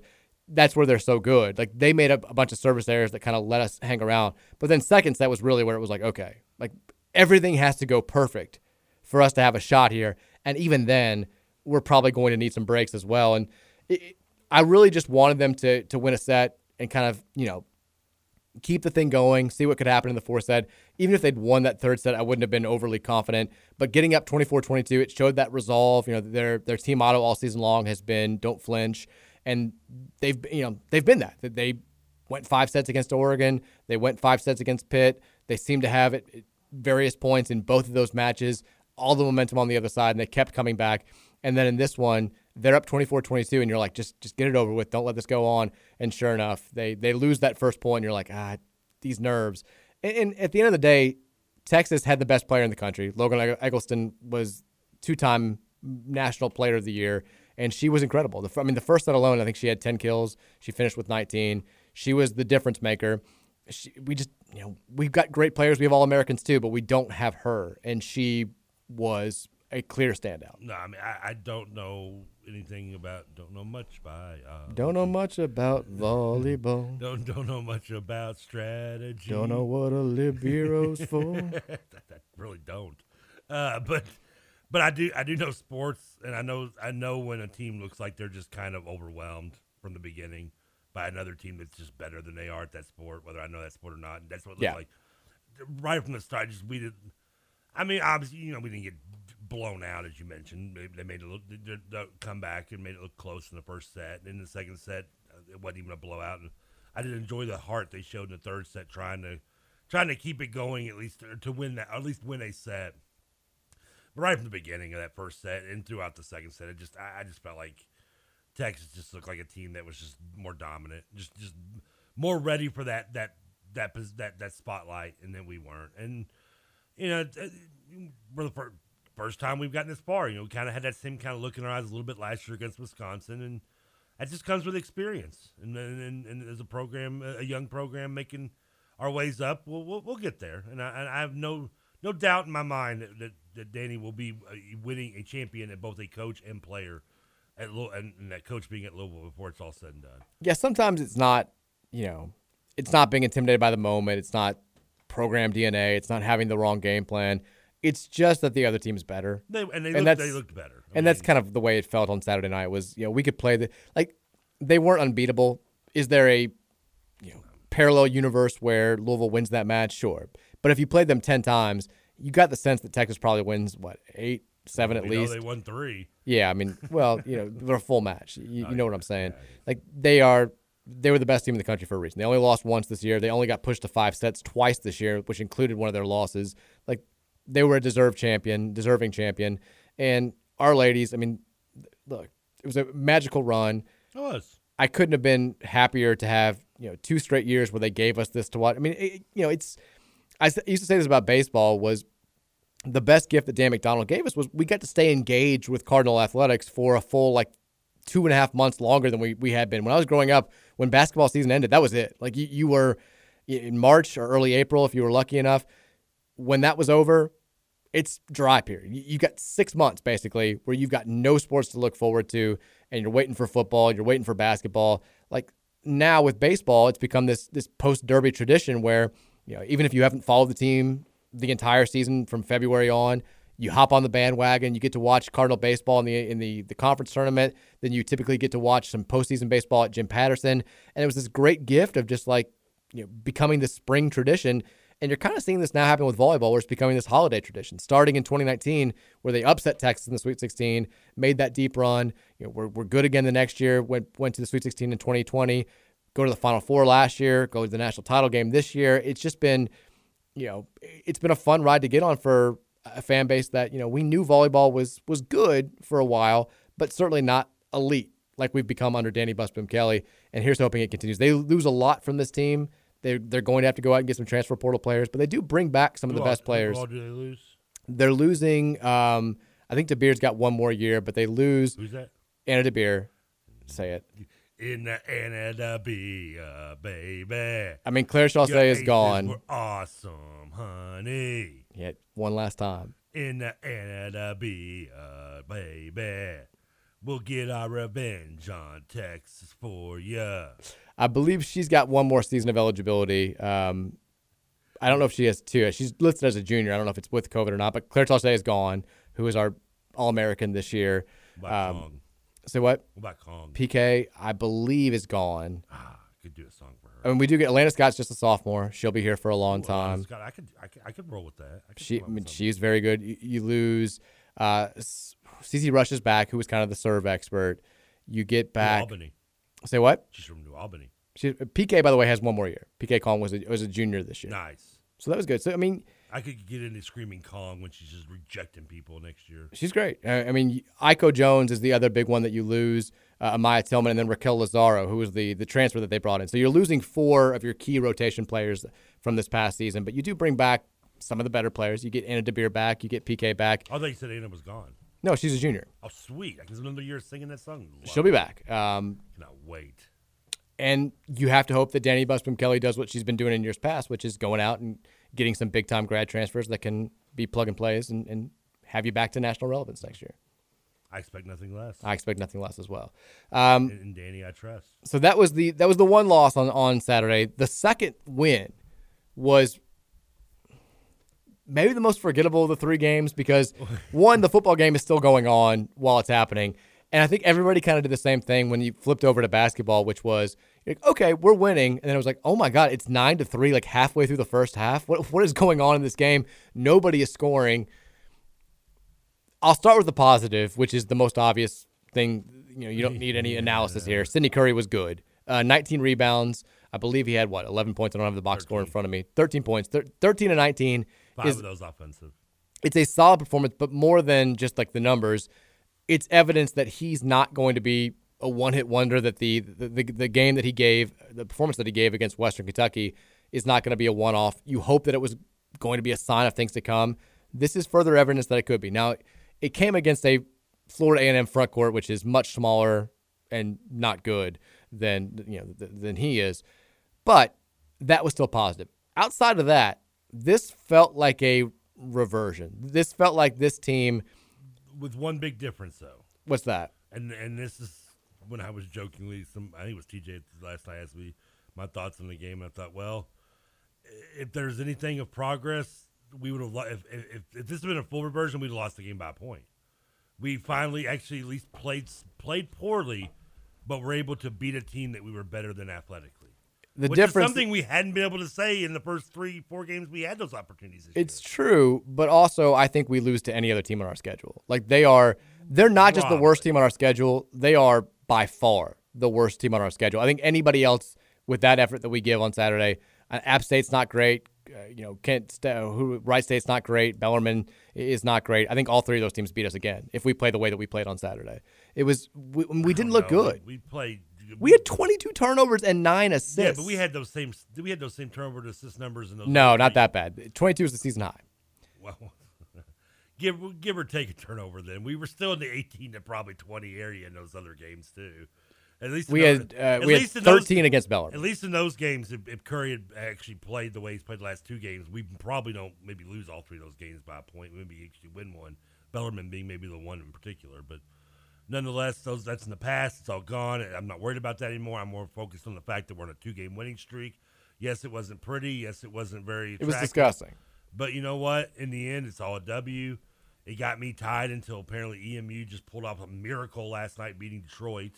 So now I'm back down three to two in my series. But Yeah, I mean, I- if you're looking at big picture stuff, like it's great that they won. It would have been a disaster to lose to Florida A&M. Florida A&M has not beaten a Division One team uh, all season long. They're 359 on KenPom out of 363 teams. worst part is they scored 22 points off our 22 turnovers. Yeah, I mean, we we looked we looked like we have the rest of the season. Besides Western Kentucky, we didn't shoot well. Three of 14 from three. We the turnovers are outrageous again. We go from finally having more assists in a game than turnovers, 17-13 against WKU, to back to 22-9, which is just uh, unacceptable. I mean, we didn't defend well. We let their pressure get to us. We I mean, we looked like we have all season long outside of the Western Kentucky game, which was a massive disappointment to me. But at the end of the day, they found a way to win. It would have been a disaster if they had lost. The biggest disappointment to me, though, was they kept, like in the second half, they kept getting up by 10, 11, 12, and you're like, okay, just just put these dudes away. This is a team that anybody with a pulse should beat by 30, and eh, that everybody with a pulse has already beaten by 30. Let's go ahead and stomp on them. And then we kept letting them get back down to like two. Like we we just we never had any sort of killer impulse against these guys. And like I hate to say I'm disappointed because we've won back to back games and, and a win is a win at this point. But again, to give a performance where I think that they probably would have lost to every team on their schedule besides Florida A&M, including Lipscomb, who we play tomorrow night, is a- little bit disconcerting we because bad, we play this way against Lipscomb. We're not winning. no, that's what I'm saying. We, if we play that same game against any of the other 30 teams on our schedule, we lose the other 30. If we can meet somewhere between this game and the West, we don't have to play as well like we did Western to beat Lipscomb, but we got to meet somewhere in the middle between these, those last two Yeah, games. I agree. I mean, Lipscomb is a team that is they are rated higher than we are in every advanced metric, including like every team but three rated higher than us. well, not in the eh, you know the, the net, yeah, but like you know in the the advanced metrics, like we are currently what are we on KenPom now? Two forty five, which is not great, but it's still better. God, this is so depressing. It's still better than over hundred teams in the sport. But Lipscomb, for comparison's sake, is 196. Uh, KenPom projects us to win this game by one point at home, and then we turn right around on Thursday and play our first ACC game or second, our third ACC game of the season against NC State. That's an away game, uh, which we're projected to lose by 18, which is not good. They beat Vanderbilt on Saturday, didn't they? They did beat Vanderbilt on Saturday by four. Oh, oh, oh, that's it. They were favored by like 12. Yeah, 70 to 66. Okay. Um, they are 10 and 3 now. They are projected to beat us by 18 points. They're given a 94% chance of winning that game. We play the way we play against Western. We can beat NC State. Sure, we can. I no. I, we play the way against Western. We can beat NC State. We can beat Georgia Tech. We can beat Pittsburgh. Now, are we going to play that well? That's that's the question that is going to be lying. In, uh, I mean, when you have when your starting lineup has, I mean, everyone in your lineup, starting lineup except for Huntley Hatfield, has four more turnovers on Saturday. I mean, God, is that right? lot- Yeah, yeah. Ellis had five. Curry had four. James had four, and Withers had four. Five turnovers is kind of becoming the L special. Like this is three straight games now where he's had five. Exactly, which, Which- is not not good. Not good, but He has the ball in his hands a lot. I get it. if he's getting five turnovers, that's that's gonna happen. I, I'm I'm not like that. I'm not gonna lose my mind over. It's when you have when you get 12 turnovers from three of your other four starters, and and Withers is yeah Withers is I'm, Jalen didn't play very well. and I'm used to Withers. Withers when he gets turned the balls when he gets into the turnover mode, he does get very happy with the ball in a giveaway. But I mean, but James and Cur- you just you, you got to limit you got to limit those down to two each. At, I mean, at, at most. You can't be having four turnovers or more amongst every starter in your life. It's just not unless you're like you said. Unless, if we aren't playing, God, and we had four from our bench. yeah. I mean, Basili and Lands both had two. if you if you don't, I mean, if you're not gonna, we play. It's like like you said, if you play that way, you got we got lucky. We played against probably the worst team on our schedule. Yeah, 19 turnovers from your starters is just outrageous. That we had, I mean, they almost, beside, if you take Curry out of the equation, They did have all nine of our assists though, for what it's worth. if you take Curry out of the equation, they had more turnovers than rebounds. That's, that can't happen. Um, but Florida A&M was, Florida A&M was everything that I thought they were going to be, which was one of the worst teams we've ever seen at the KFC Yum Center, and we only won by six, which was you know it, it is what it is. But two in a row, we can make it three tomorrow night against Lipscomb, and then we'll. Uh, God, I mean, We almost had as many turnovers as we did field goal attempts. Well, that's not true. No, well, by half. I was looking at two I was gonna say we we, we had forty five. Well, I was looking at. I looked at. I, I looked at right when I looked at it. I looked at two point attempts, which is thirty one. It also- thirty-one to twenty-one is not a good ratio. because of the opponent and because of the football game and you know all, all that stuff going on. It also was one of the most scarcely attended Louisville basketball games I've ever seen in my life. I had two friends who were there, and they're like, I mean, "This is They weren't. They weren't all at the football game. No, they, but people wanted to watch. It's my point. You know, I had two friends who were there. They're sending me videos. They're like, "This is like a different world." I've got my kids here. I don't know how to tell them like this has never been. They announced the attendance at like eleven thousand plus. I think it was probably more like like six thousand, kind of like the, the the football game. But hopefully that's the last time. I tell my kids this is the first time you're going to be able to sit courtside with Daddy. Let's go. I don't know about courtside. You know, Pretty they- much get down there. They'll I kick mean- you out if you try to go courtside, but you can get you can go down. You, you can get close. I mean, why kick them out? Nobody's going to sit in there. Some, somebody, let people. The courtside seats are almost always occupied. That's true. Yeah, you're on the floor. But after tomorrow, no more Lipscombs, no more Florida A&Ms, no more of these teams that we've beaten twice. It's all ACC or Kentucky. Hey, Kentucky didn't look too. Hasn't looked too. Uh, too daunting. I thought Kentucky was going to be a lot better than they are. I did. You you know I have. You know I'm thinking down on Kentucky when I put money on Mick Cronin on Saturday. Mick Cronin's killing it. I put the, I laid the two point two and a half on with UCLA. Mick Cronin and UCLA number three on KenPom. Number three offense. Some people didn't want him here. Can't coach offense. Nah, don't worry. He'll, he'll lose the second round of the tournament. He hasn't lost the second round of the tournament since he got there. He hasn't gotten there to the second round of the tournament every year since he's gotten there, has he? Well, yeah, he got to the two. he got to the Sweet 16 last year. He went to the Final Four the year before that, and uh, what Is did he? fourth year, or third year, He, this is his third year. third year.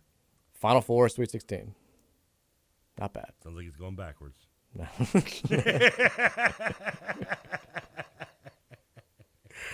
um, five Next year, second round, then first round, then back to life, back to reality. we also had the Pitino Bowl last night. Richard beat Rick, which was I don't know if you saw his like post game press conference. not even forgot the game was even Yeah, it, it was a rowdy atmosphere. New Mexico still undefeated, and Rick was like, "It's great being back here. Great to see all you guys again. A lot of you were here the last time I was here in 2005, and uh, I wish I could say this is as much fun as going to a Final Four, but it's not. But I, but I appreciate you guys. Merry Christmas. I was like, the "Rick." fans that were there, those kids were like no, the workers. The, kid, the kids, some of those kids weren't even maybe born. No, Tre- Trev, the, the the employees, buddy. Um, it was fun. Are you saying the guy, the guys, poor guy's been selling nachos for 17 years? No, like the, the SIDs and the uh, New Mexico people, Ah, that you know, the people at the press conference that he's talking to. Oh, that's one place I always kind of wanted to go to see a game was to be the pit. Pitt's apparently very cool. You ever been? No, uh, my, my dad went. My dad was at the '83 Final Four That- that- working. and I think that's why, because of the Louisville significance with 85, 83 and 2005, that I was just kind of like, I, I don't know. It was it always kind of made me one of those places like I wouldn't mind going to see. Yeah, for sure. Um, I tell you what, let's take a break. When we come back, we'll take some text at 502 414 1450. You guys have some thoughts on volleyball and some thoughts on basketball. We want to hear from you. We'll do that after the break. Keep it locked right here. Rutherford Show continues next here on 1450 and 96.1 The Big X.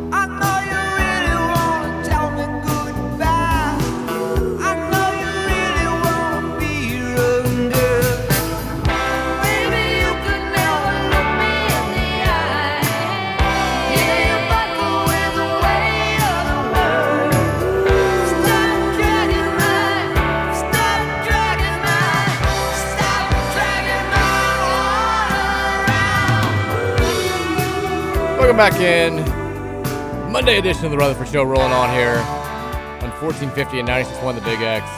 Jalen Hurts is not playing this weekend. Looks like he's, he's doubtful with a strained elbow.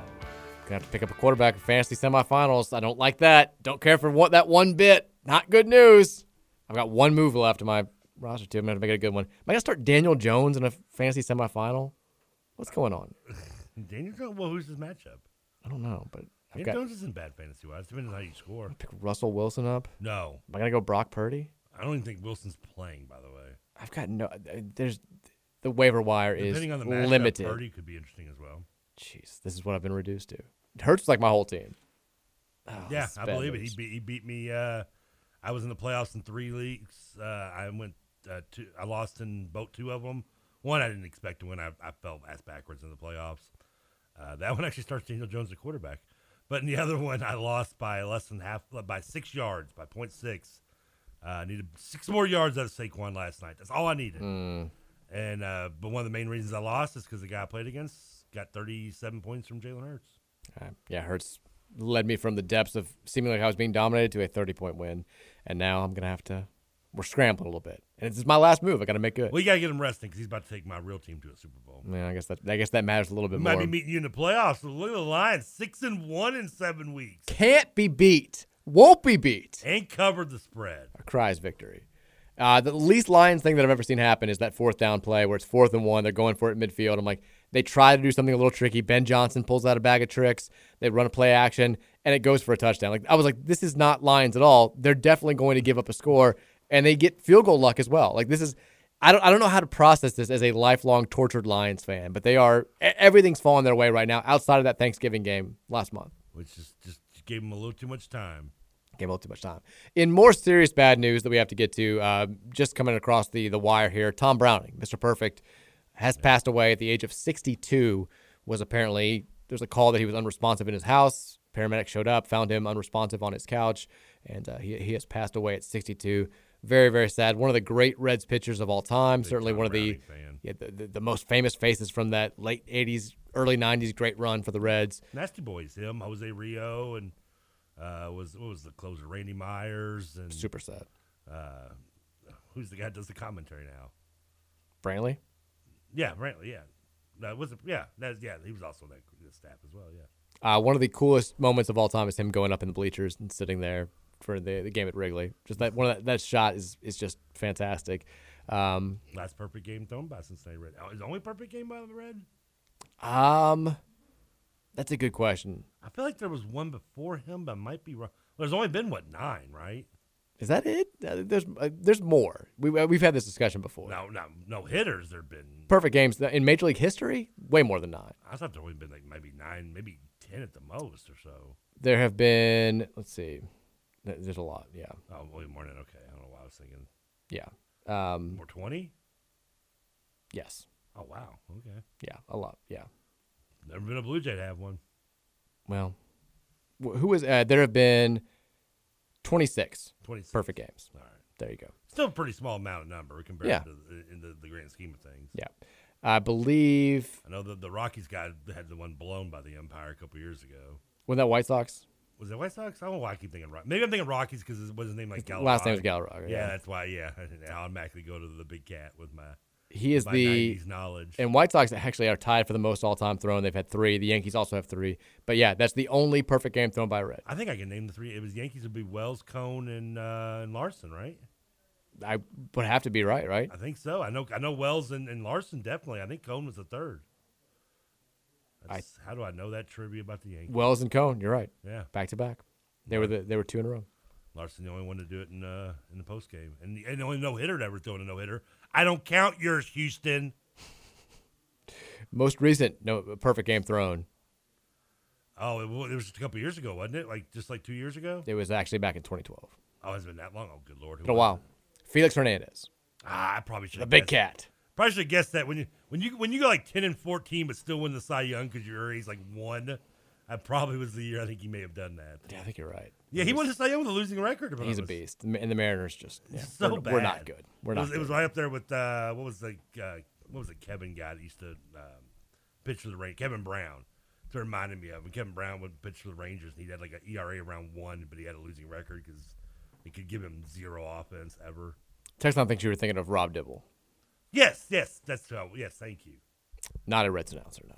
No, Brantley is that. Brantley was part. Was he not part of the Nasty Boys as well? Dibble was the name I had on Dibble tip is, my is tongue. definitive nasty boy. Yeah. Uh, 502 414 1450 is the Thornton sex line. We talked volleyball and basketball last segment. We'll hear from you now. Texter says, What are your thoughts on KP finally putting Curry on a diet? It seems like hiring a strength and conditioning coach before June would have solved this issue earlier. He's still, I mean, it was great to see him have 13 and 19 against Florida A&M. He does not physically look mm. like the guy that we saw in last late February, early March. Yeah. I, I don't think that I'm stretching. I, I mean, I think we we all have eyes. We can see that. They're stretching. They're stretch marks. Stop. But, I mean, I mean, I'm not saying probably know he's been on him this entire time to be in conditioning, and he's just now coming around. I mean, that's hey, it's hard to make somebody eat a salad.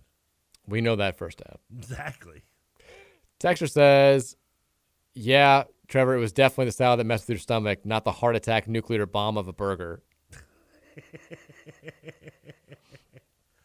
I'm just saying, I it was it was kind of a muddy muddy weekend. Texas, can we get the uh, an update on the F Biden house from last week? I did. I drove by the F Biden house uh, for Friday show in Jeffersonville. Flag's gone. Oh, They've got Christmas stuff up. They, possibly he's come around to the Biden team. I don't think that that's the case. Can't imagine that. I don't know what what what policy could have shifted that belief in such a short amount of he time. really wanted Brittany Griner. he's, he's thrilled about Griner. He loved the trade, and now he's like, I'm taking it down. But instead, they've got now just two American flags because they used to have American flag on the left pole and the bleep Joe Biden flag on the right pole. But maybe they thought Christmas season, a giant F bomb, like the word spelled out in front of all the Christmas deck, because they do, they're decked out with Christmas decorations. So they thought that maybe that was a bad look. I'm sure it'll be back for the new year. I think they could at least go subtle and do a "Let's go, Brandon." You'd think, or something, you know, That's what the mayor of my neighborhood did. there's Biden flags out there, I'm sure, that don't actually have the F word. Spe- even if it was just like F Joe Biden, like, but like the, I I drove by there one time in October where they had all the Halloween decorations out, and two small children are playing underneath this flag on the front porch with like an old lady watching them. Like, what are we doing here? Uh, but they, it's it's gone now. Texas says, wait, Trevor eating a salad was three bites. This isn't what we were promised. If Brohm only wins three games next season, it's completely Trevor's fault. First of all, there was never a promise of eating the whole thing. You you kind of said that you were going to eat the whole thing, No, I said eat, I'd eat some. I'd eat salad. but then when we started talking about it last week, you were like, "I'll eat the whole thing." I don't remember ever using that. Now, language. I don't think that this salad was a, a big salad. it was a big salad. I would. I'm not going to ask you to eat that entire thing, thing. That's the first thing I've blown thirty bucks on. It would have been, yeah, it was pricey salad. It was. It would have been nice to have eaten a little bit more than three bites. But at that point, I was like, how much, how much play by play can I do if Trevor regurgitating salad into a trash can right now? I mean, the no- people may have heard enough. It was so nasty.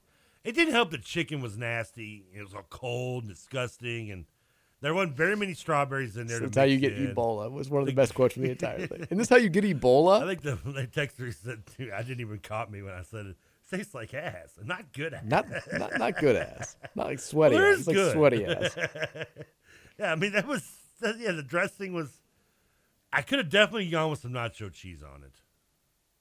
I don't think the nacho cheese would have helped. I had to cover up the flavor. The lettuce tastes gross. It's just lettuce. It's so na- It's paper. It's just ugh. Finely chopped. It was still it was just it was just nasty. It looked like seaweed, just like something just like. It looked like something I pull out of the, the, the, the well, not me, but the guy I pay to pull out of my gutters when he's cleaning them out. Terry says Trevor was definitely bending the food rule, food food bet rules like Bania. I'm not sure that counted. Uh, Mendy's, I'd eat soup. Soup counts as a meal. the best pea soup, Trev. You the want- best. You want your suit? Go get it. You are you, you're you're Bania. That's gold. Gold, Rutherford. Gold, I tell you. What's the deal with the Ovaltine? Texas says the volleyball team losing on Saturday is 100% on TK for welching on that bet. Oh, come on. Three bites and not a single one down the goal. It does not count as eating a Oh, salad. now, first of all, his that's- punishment should be having to stand at the net with his hands tied behind his back while every player on the team gets to spike a ball at him. It's just uncool. It'd be hilarious. I'd watch that. Turn that into a show. I'm watching that on any channel. I'm paying for it. I did. I, I, I wanted. I want to just for the set the record straight though. I did swallow two of the three bites. One was just a strawberry. Well, that would no, no. The one was had lettuce on it. It all had lettuce. The one was just a strawberry, I did eat a strawberry and, and grape by itself, and then you had two more bites after that. but I like the first big bite, and I couldn't get it all down. You just- couldn't. You also spit out the vinaigrette by itself. Well, that was just more getting the taste out of my mouth because it was nasty. But I did. I couldn't get that first big bite, and then I tried to eat the piece of chicken, and it was just disgusting. And then I ate like a couple small bites of lettuce with with a grape and, and strawberry. You're shocked at the chicken being cold. Because I got home and Mary's like, he really like he's not playing it up the right. He has never eaten salad like before. He's like, she's like, does he not know that chicken like comes cold on some It dishes? should- why would it come cold? Because it's a salad. You don't want like like. Have you ever had warm lettuce? I know you hate the last cold time we lettuce. ate cold chicken was when we were like in the Oregon Trail days. I mean, well, no, that's you. we have microwaves now, people. I mean, I'm because I have nuked it.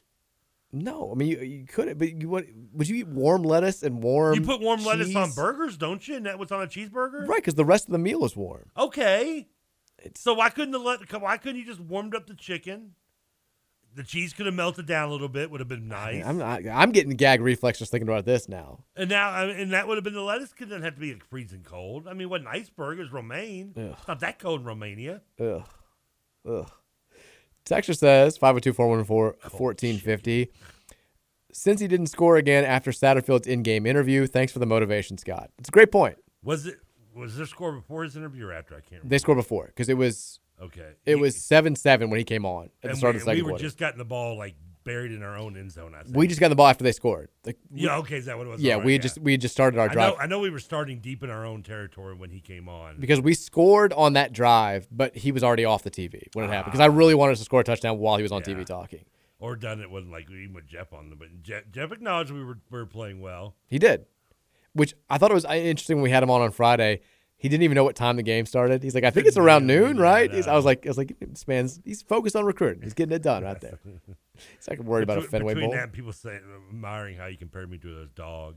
The two things were Yeah, kind of happy. He's like, yeah. He's like, he's like, well, you know, sometimes when I'm feeding my dog, I'm like, oh boy, oh no. I asked him what kind of dog he has. Like, am I being compared to like a like like a Chihuahua or something? Bichon.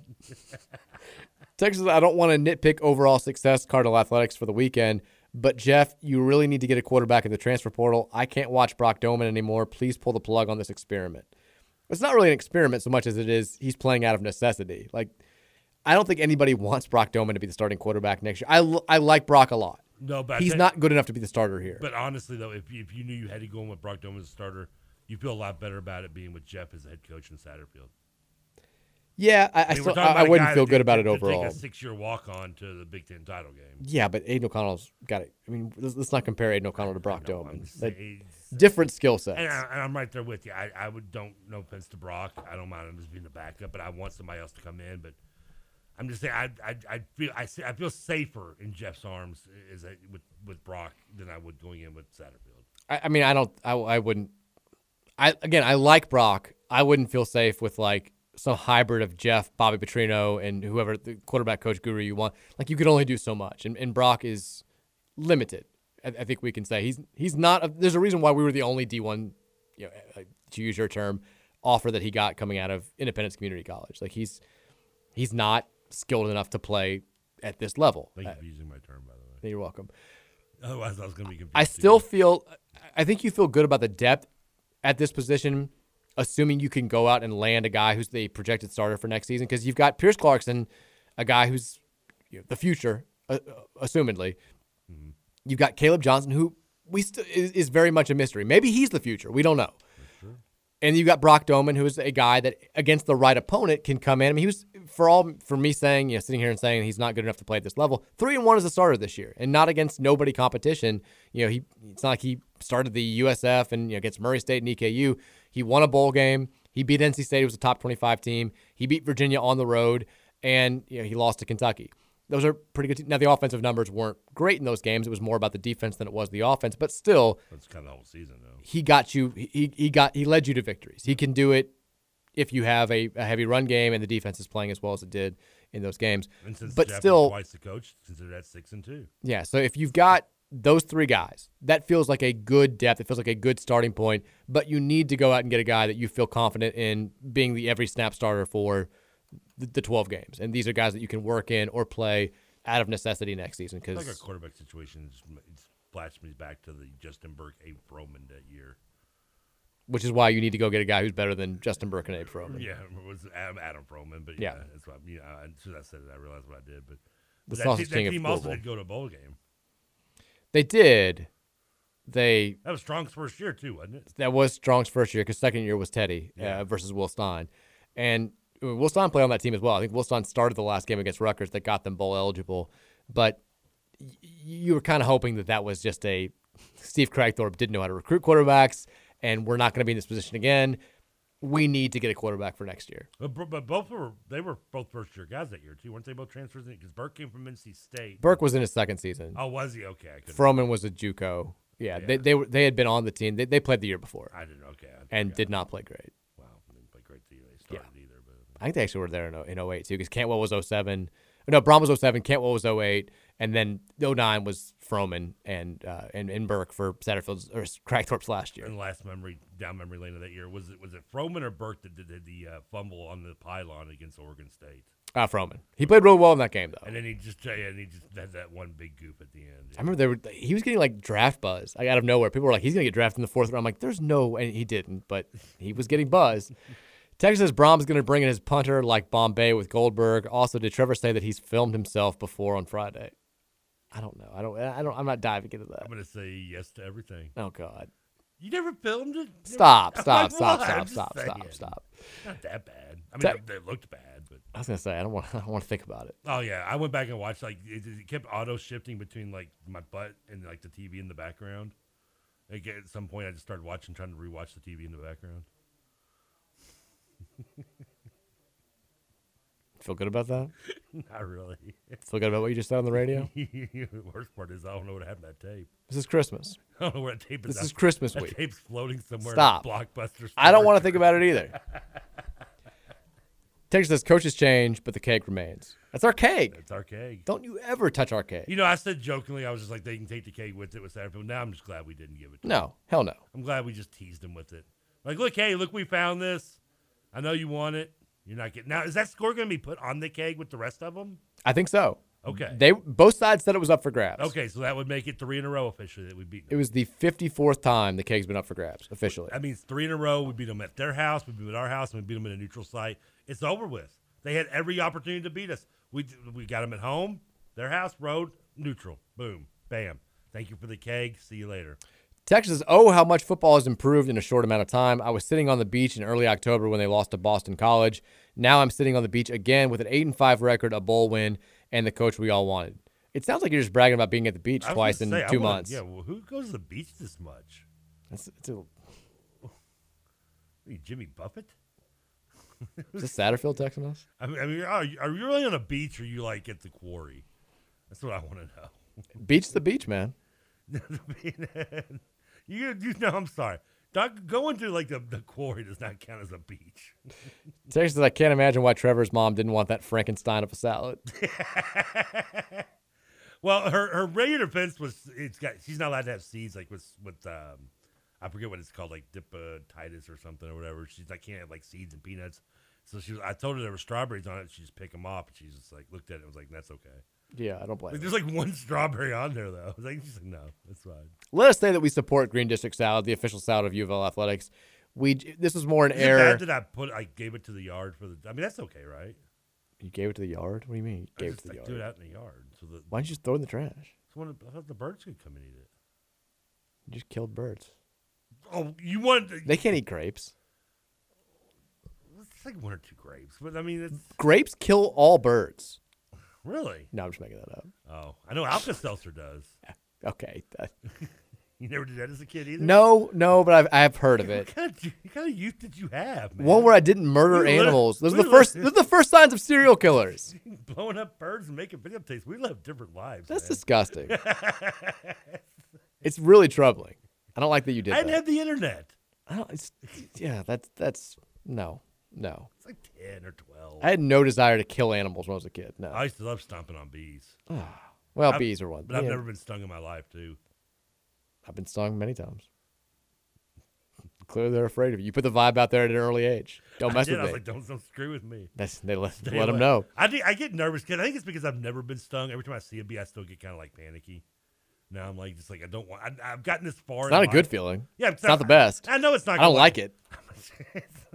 it's not like one of those good pains. I mean, I, I know it's not going to be something that's going to like send me into shock. I'm not going to end up like Martin Short and Pure Luck, where I'm just going to like swell up because I'm technically already did that anyway. But the, I just I don't know. Now it's like TJ who won't eat a fast food burger. At this point, like I, I don't want to break the streak. I, I understand that. Yeah, it's just it's, it's more just out of my own mental capacity. we, we when I worked at St. Joe's Orphanage in the summer, like we would always, we had to, we, we did like odd jobs, and there would be like wasp nests or bees nests in the ground, and like the way that you got rid of them, because you have to get rid of them to for the kids and people walking around and all that stuff, was you would pour gasoline there and light it on fire. And one time, How's it any more humane to me giving Alka-Seltzer to a bird? Good lord, well, you, man! you're, you're targeting them. We don't, we, you don't need to kill a bird. you we ever seen a bird? You ever seen a bee movie? You're just like flaming them the, on the line. we had to get rid of these bees. They're they're they're on property. We got orphans out there. But like one time we did this, and we're like, they all come out. They all come swarming out. Like we're running away, and it was like a scene from like a bad war movie. Like, it was like a slow motion, and like if you'd had a footage of me where I'm like. Ah, like my head goes back, like I just got shot in the back. Like I, I get stung twice in a row, and it's like everyone's running, like kind of laughing, and I'm like, "Mother!" like Did you screaming. It was jumping terrible. in a lake or something? No, I was the? I was the only one who got stung, and I got stung Ah. twice. It was terrible. It was awful. It was I'd already been stung once that summer. It was it was they got it out for me. Speaking of bees, I think that's another thing. Seeing my girl at such a young age probably freaked me out about bee stings too. Understandable. I mean, he killed Macaulay and all. I mean, did like this is before like there was word of mouth with stuff like this. All we knew was Macaulay Culkin from Home Alone, and so everybody wanted to see his next big thing, and we're like, oh, this I'm sure it's good, and like he's dead.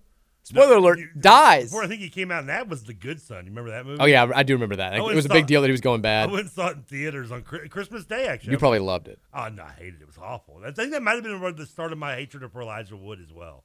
Texture says this is a good volleyball info because I was wrong, but Aiko Jones actually has one year left. Anna DeBeer has two with the COVID year. Oh, nice. He says, uh, Texture says, we're arguably losing less than last year. We lost Dilfer and Stevenson last year, who are our two best players.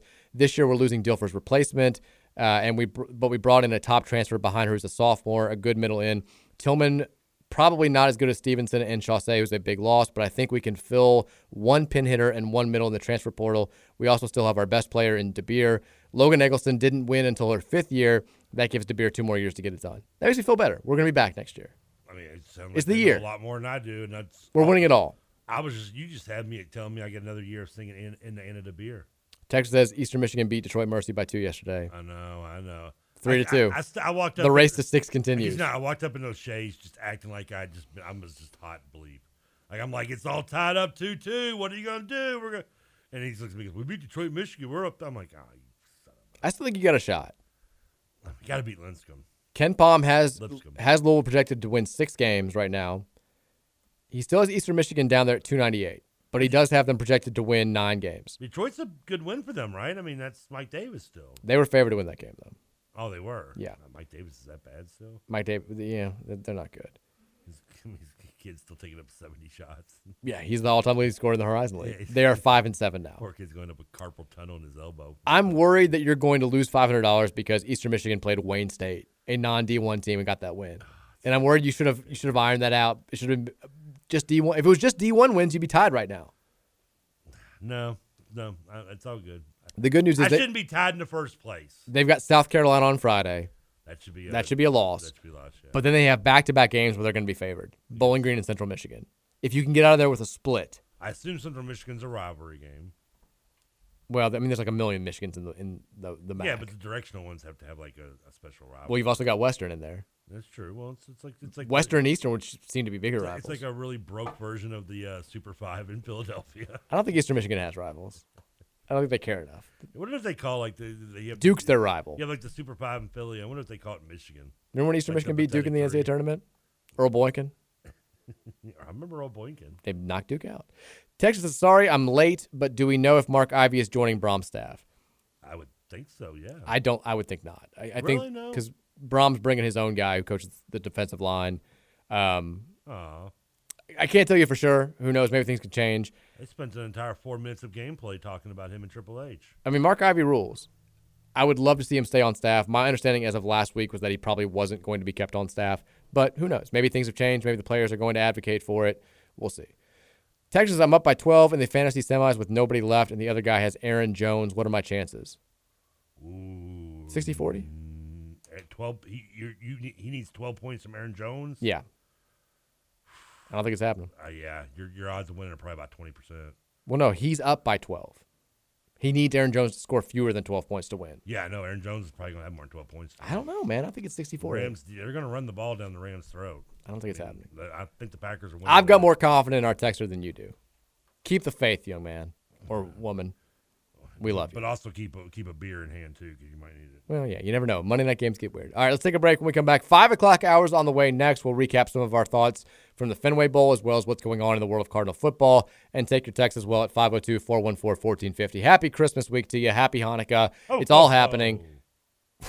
I thought you were saying something. I thought you were saying, hold on. And I didn't know where you were going to go with that. Happy Hanukkah. Happy Oh, Hanukkah. Hanukkah start on Saturday, right? I think it just, yeah, it just started. Yeah. Yeah. We're on night three. Yeah, and it's Christmas week. It's all happening. That's what I'm saying. It's all happening. We got Cardinal Athletic stuff to talk about. Keep it locked right here on 1450 and 96.1 The Big X.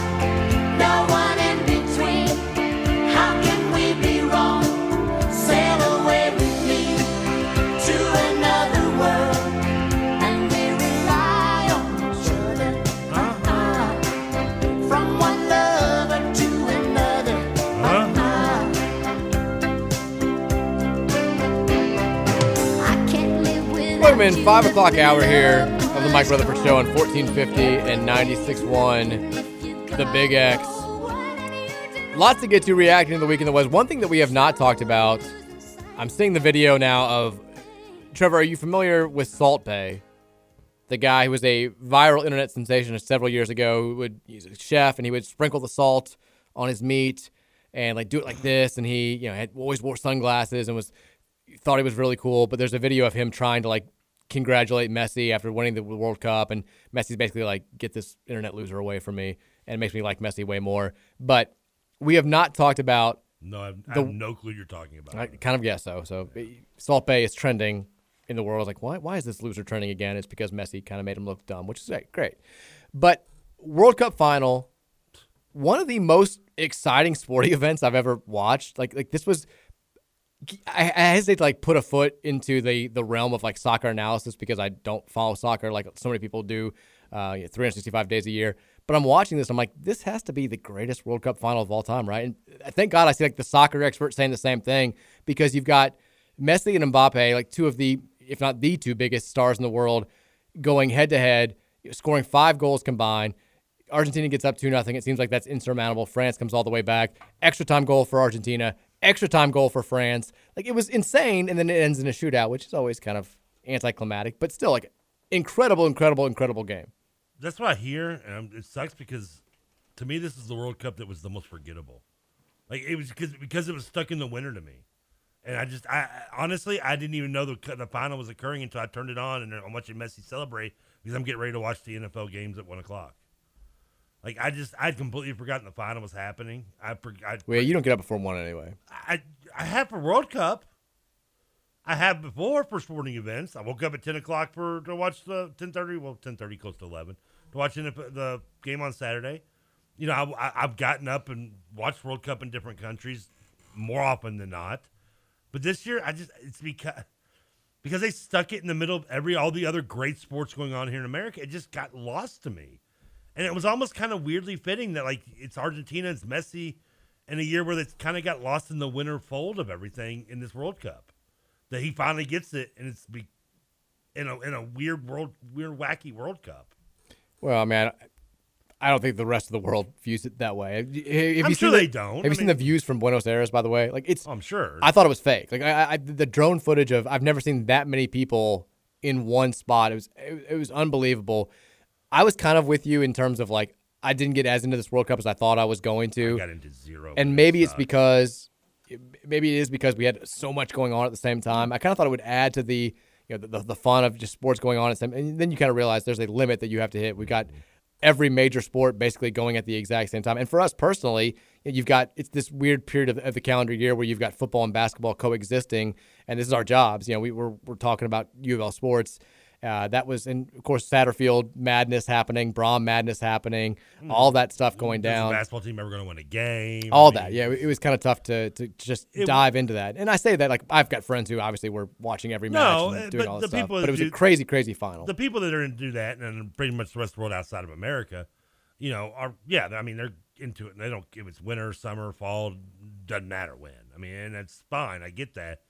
It just to me is especially as a casual fan, and I was with you coming into it. I thought this is gonna be you just add on, throw something else in there, a great thing to watch, and I just it didn't work that way. yeah, the, the ratings now were way up in America, um, up 27 percent from 2018. Uh, the semifinals were, and up 22 Well, at percent least from US 2014. Now is that for the finals or just that for Semifinals. Okay.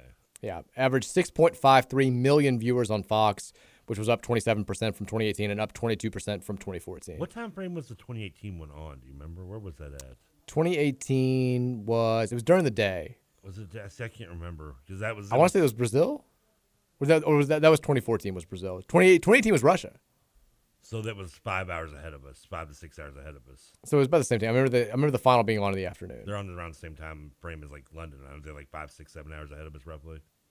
Had England's five, so Yeah. Russia being moreover would have to be more Somewhere five. between them and Japan, maybe. Yeah. Japan's 14, so Yeah, I- I think that it's probably seven, eight. seven. I to sounds about guess. right. Yeah, which I mean that makes yeah that means it's coming Eight on- hours, yeah. yeah. That means it's coming on in the middle afternoon for a night game there. So yeah, the time frame would be better then. I just, I mean, I, I, I, I'm- I don't know. I mean, USA was involved me, but it just maybe it was just me, but I think it's just because it got stuck in the winter. Just it really deteriorated my able to get really into it, and that that, that sucks for me because I hate not The World Cup needs to do more to appeal to Trevor Kelsey. well, it needs to, to the casual fan in general. I don't think I don't think I'm alone in that. The, the people were you know, maybe watched a little more than I did, but didn't get nowhere near the amount into it because you know I'm, you're in the middle of your football NFL. The Eagles are dominating. You got you know basketball going on. I mean, it's just there's so much happening that it just kind of got lost for me, and that sucks. and I hate that because I do actually love getting into the World Cup. I did think it was hilarious. They announced because the game was the match was going on so long, and they're going to kicks. They were like, if it does carry, if the celebration does carry over into past 1 p.m., Fox will be switching to NFL football, and you can watch the. I was like, this is the maybe the greatest soccer player of all time, winning his first World Cup, accepting you know the, you know, the Golden Boot and doing all the awards and they're like. Flip over to FS ni- FS1 Yeah. on channel 619 or wherever you can find it so that we can show you the Jacksonville Jaguars playing football. I was like, this feels, it, it felt wrong, but at the same time, I was, I was focused on fantasy football. It was, yeah, I was. I thought the same thing 'cause that's well, that's how I, I honestly again that's how I remembered it was happening was because I flipped over to Fox at like twelve fifty five and they were wrapping it up as quickly as they could to get to the the, the kickoff of the Yeah, like, we got, we, we got, these people have to see Oh, yeah. Trevor Lawrence. They've got to see that. You know, if you're watching Lionel Messi and Mbappe play, you, you, you're dying to see Evan Engram catch passes for the Jaguars offense. Well, I was dying because I left Engram and Lawrence on my bench, but I still won. So I'm played okay. Engram. That was a hell of a game, by the way. It was a good game. It actually was a good game. Yeah. Not as good as the Lions Jets, but it was it was good. It was fine. uh, we also uh, quick news to pass along. Donovan Mitchell, newly named Eastern Conference Player of the Week. Props to Don. We love you. He's doing well in Cleveland, I assume. Correct? tearing it up for the Cavs right He now. be. He's, he should be loving life. He's getting the Jason Kidd treatment, where you go from a cutthroat West to being the to the East, where it's just a lot easier to to be a star. More space. Cavaliers, by the way, third right now in the East standings. If you're looking ahead, they are 20 and 11. That trade paying off big time for them, behind only the Bucks and the Celtics. Um, yeah, Donovan's living life, doing well. Yeah, they can beat the Bucks and Celtics. You think? We'll see. Not beatable. We'll find beatable. out. Uh, we started off the show talking about the big weekend that was. We we started with football because that was the biggest exclamation point for the weekend was the, the Cards hammering, hammering Cincinnati in the Fenway Bowl, keeping the keg here forever. Never play those guys again. Now, we, you know, we, every nine years maybe throw them a bone, but it's our keg. Took that hammer to the nails. What you're saying? Took the hammer to the nails. That keg of nails. It's been a it's been a decade since the keg of nails has left the Derby City, and it's not going anywhere anytime soon. Josh Hurd sitting on that bad boy for the final seconds, watching it take away, gave it to Jarvis Brownlee. Everybody celebrated with the keg. Nobody wanted the, the, the stupid Fenway Bowl trophy. I'm sorry, it's the first time anybody's got a chance to hold it. they even brought the winning trophy back? They did because I saw pictures, people taking pictures with it. But it was it was an afterthought. The fe- be- the, the keg of nails was first class. The know, the the Fenway Bowl trophy was back there in in, in coach. Fenway Trophy's going to end up in some GA's basement in, two, in a week. They're just giving it to whoever. Yeah, the, the- one of the quality control coaches is taking it wherever It's he's going. getting thrown into the mix of the Secret Santa office, Secret Santa. oh man, Kenny Klein, I got the Fenway Trophy. Damn it, wanted the iPod. I'm going to steal the mini Beef O'Brady's helmet, which means the Fenway Bowl trophy is up for grabs here. Do you think that's what they do with like some of the? It'd be some of the hilarious if they did. Bowls? They just they use Secret Santa giveaways. Yeah, gay swap. Uh, I, I would enjoy it. By the way, we've got a bowl game going on right now. Hilarious that they're playing a bowl game Monday at I think two thirty was the kickoff, but Marshall is We are. dominating Connecticut, who somehow was good enough to make a bowl game this year in the Myrtle Beach Bowl. Marshall leading twenty eight to seven in the third quarter. You can watch that on ESPN. Uh, if you want to, I guess they don't want to compete with even like pregame show for Monday Night Football, so that's why they're playing a game at two thirty on a Monday. It's also the Myrtle Beach Bowl. Well, tomorrow I mean, during props to Kansas, Marshall, and Connecticut going to Myrtle Beach. During our show tomorrow, we'll have the uh, the famous Idaho Potato Bowl at 3:30 on E Hey, ESPN. I'm from Idaho. San Jose State versus Eastern Michigan, and then at night we'll have the RoofClaim.com Boca Raton Bowl between Liberty and Toledo. Western plays uh, on Wednesday night against South Alabama Yeah, in the New Orleans Bowl. The Bahama Bowl, that's the one Western had the really fun game against, was it Central Michigan? Cor- uh, ooh, I think you're right. I think it was It was a great Michigan. game. Yeah, it was the one that went back and forth, and, and they ended up winning on the. I think Central Michigan went for two and didn't get it, I believe. I think it's so weird. I was kind of, you know, us playing the first game that you could theoretically play as an ACC team on December 17th was kind of a slap in the face. I didn't realize how many bowl games there were. I mean, we had Oregon State, who lost three games this season and was number 14 in the country, playing at, at 3 o'clock on December 17th. That felt, I was like, if we're pissed off about this, imagine how they feel. I mean, even Cincinnati was 9 and 3 and ranked for a lot of this year.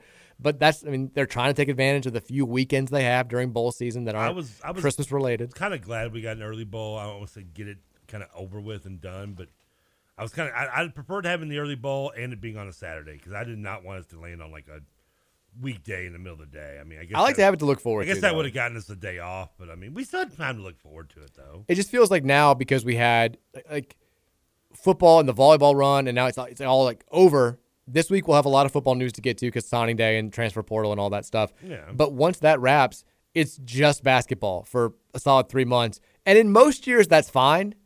In this year, might get a little repetitive. It's like it's like a sociopath being left alone with his thoughts. I mean, Kind of. I mean, we, we've been we've been dangerous thing. We've been welcoming distractions for the first month and a half of this season. I mean, we're gonna get- outside of the past week, but now like there's no distracting. It's just men's and women's basketball. Women's, you know, they're they're now rolling. they beat yeah. Pitt handily yesterday in their ACC opener. They've won three in a row after that little bit of a slow start. But the men's team is it, it is what it is right now, I mean, it's it's which is on a two game winning It's streak. on a two game. That's what that's what it is. It's on a winning streak. They won one. Now they won two in a row. It's a winning streak. It's happened before. If we beat Lipscomb, That's three. it's a streak. It's officially a streak now. You count back to back as a streak. Yeah. Anything with anything with multiple. I'm fine with it. Whatever. In, in in a streak, multiple wins isn't two multiple. I'm good with that. Okay, my boring. I could take that. Yeah, a little bit. I could take that. Lipscomb tomorrow. I'm a little nervous.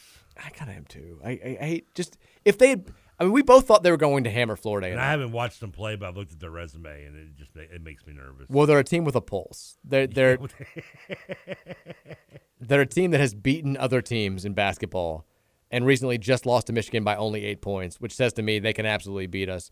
Uh, Notre Dame beat them by one earlier this year. We'll talk more about this game tomorrow, but yeah, like I, if we had gone out and taken care of Florida A&M the way that I thought, I mean, you and I both picked us to win by like 17, 18. and the line was 17, I believe. and they were life and death to beat the worst team on the schedule. That took away a little bit of the confidence that I had after Wednesday night's game. Man, it was, again, just shooting yourselves in the foot with just. just 22 turnovers. Le- No, and it's not just, not even just the turnovers. It's the laziness of the turnovers that leads to just fast break points. Yeah.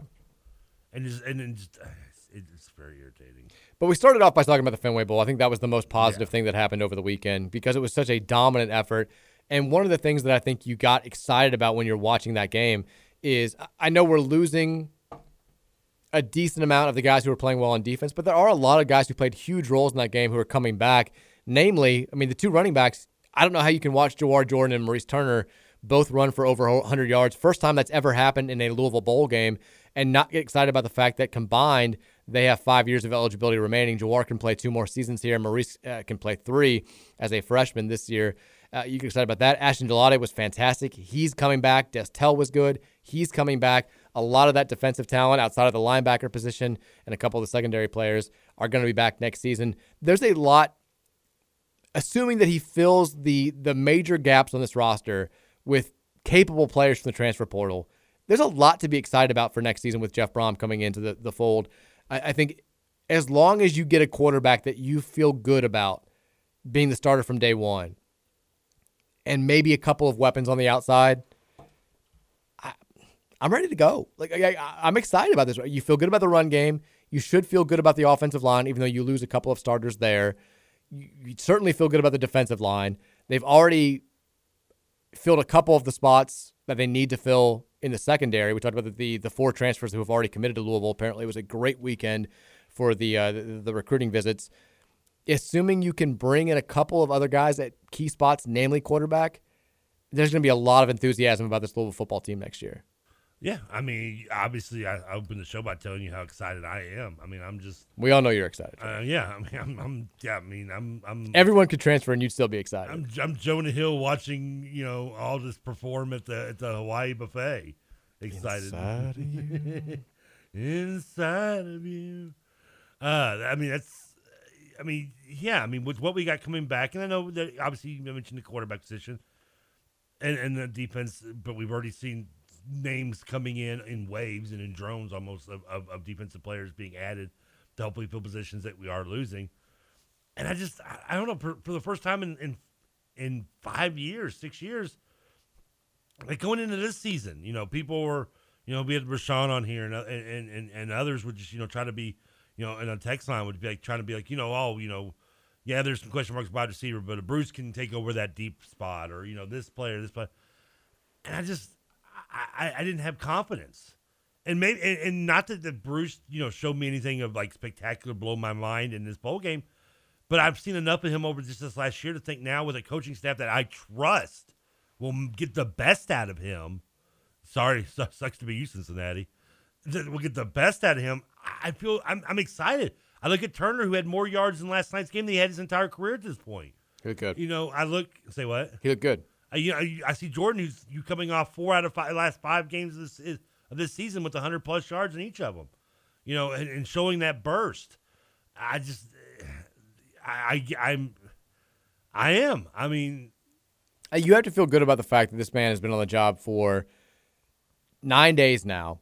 He's addressed significant needs on the defensive side of the ball. He gets Stephen Herron, who's a linebacker. We mentioned we're losing pretty much all the linebackers. Biggest, who's been a biggest very good player at Stanford for the last uh, few years. You get Rodney McGraw, who didn't play much at Penn State, but is a solid defensive line prospect and edge rusher, who is a solid recruit coming out of uh, out of high school. You get Devin Neal, who's a safety who played big time snaps at Baylor this year, had 41 tackles and two interceptions, an accomplished player who could help you out right right away. And then Myles Slusher, who can play safety or corner. Probably you- you're looking at him as, as a corner here, who's a former four star recruit who went to Arkansas and was very highly touted and is listed as one of the 30 best overall players Yeah, I mean- available in the transfer portal but for rivals.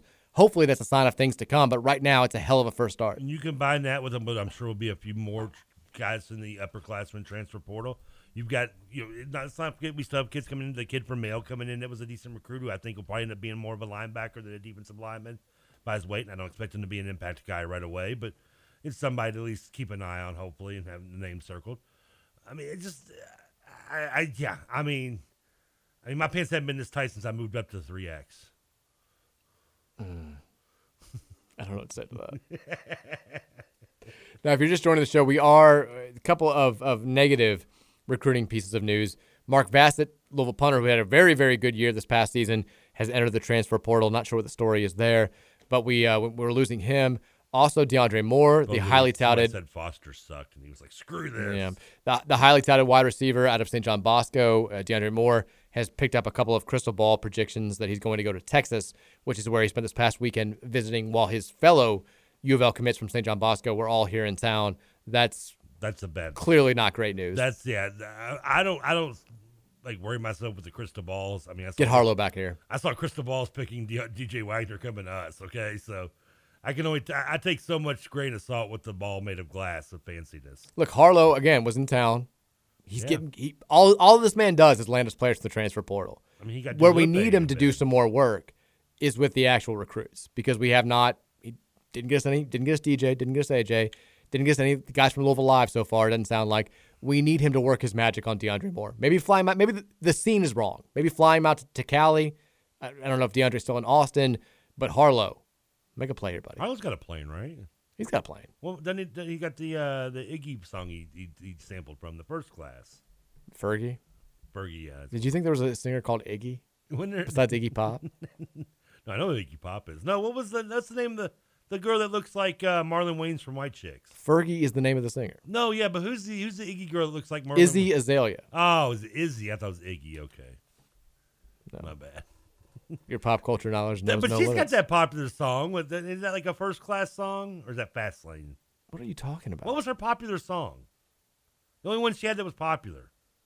Had the Clueless video. Wasn't that about being in first class? The fancy? Oh, okay, it was fancy. Never mind. I thought it was first class. That's close. Give it an F. Iggy Azalea. yeah, it looks like Marlon Wayans from White Chick. Iggy. Iggy. You're right. It's just kind of like Iggy too, if you think about it. Kinda, Ziggy. I don't, I don't know. I have no idea. She's Australian, isn't she? Yes. Oh, okay. Maybe that's maybe that's why. You know more about Iggy Azalea than I would have I, guessed. I don't even know why I know all this. Where did I get this knowledge from? I don't know where this is coming from. I feel like I fell asleep watching MTV one night and I just woke up with this knowledge in my head. It's like you're eight years behind. Like she was very popular in 2014, I think it was. Was it even that long ago? It's been a while. I just remember the Clueless video. And then she had that Black Widow song. Black Widow, baby. I couldn't tell you another song.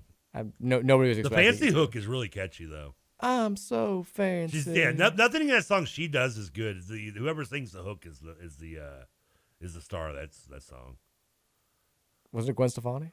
No, no, I think it was uh, it was like a Korean woman or something, wasn't it? Was it? I have no idea. I, I could be wrong on that one, but I knew Iggy was from Australia, so I may be right. Were you sad you weren't at the Harlow concert last night? I'm surprised Jack didn't have you on stage. You, I- you guys a- are best friends now after the kickball thing. I am a little, um, I am a little disappointed. I thought about maybe trying to crash it and see if I could just go get some opera tickets and walk on in. Uh, I'm a little surprised Patrick didn't make it on stage. I probably know he did. I haven't heard from him since last night. I mean, I'm sure we'll hear about it. You know, when him and Trey got on stage. But I am a little upset. I would have like. I mean, I, I would have gone. I, I'm curious how he sounds because most rap concerts aren't exactly very good live.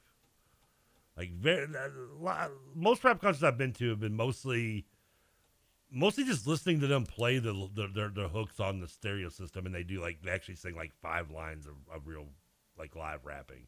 The rest is just being replayed. Most rap shows I've been to have been like that. How many rap shows you been to? Uh, last one I saw was Little Dicky, and he did that, and it was annoying. I can't imagine going to a little Dicky. His songs are so long. It'd be a weird concert to go He would to. just he would just like sing like a little bit, like, couple- like one or two verses, and then the rest would just be the, you know, the singing, the loops and the hooks just being played from like the speakers. Mary said the one thing she was disappointed in was that he like didn't play full songs. Like he would, yeah, it was short. He shortened all the songs. Why would you do that? I don't know. He doesn't have his how long? How many songs does he have? I mean, he's got a lot of albums now. That's true. They put like, rappers put out like six albums a day. They do. I mean, They do. Uh, 502 414 1450 is the Thornton line. Uh, you know, we've talked about the big news. And the other big piece of football news to get to. did he have an opening act? I'm sure he did. The, the, the other big piece of football news to get to is Trevion Cooley, former Louisville running back, has announced his transfer destination. It's Georgia Tech. So we will be seeing Trevion Cooley firsthand in the season opener next season. That's a little, kind of a, a weird thing. What's up with everybody who leaves us just wanting to play us immediately? It's the Satterfield thing all over again. But we'll see. Trevion Cooley. I don't. It's, I don't it's not, it's not have eligibility under, does I was about to say, I don't think that he has any more eligibility. I think this was his last season with them. But if not, it'd be a weird two-headed monster in the backfield of Cooley and Hall, uh, who would take on us. Hassan Hall was a senior this past season, so he's done. Which, if Well, how do we know he's really done though? He's because he's played. He's got.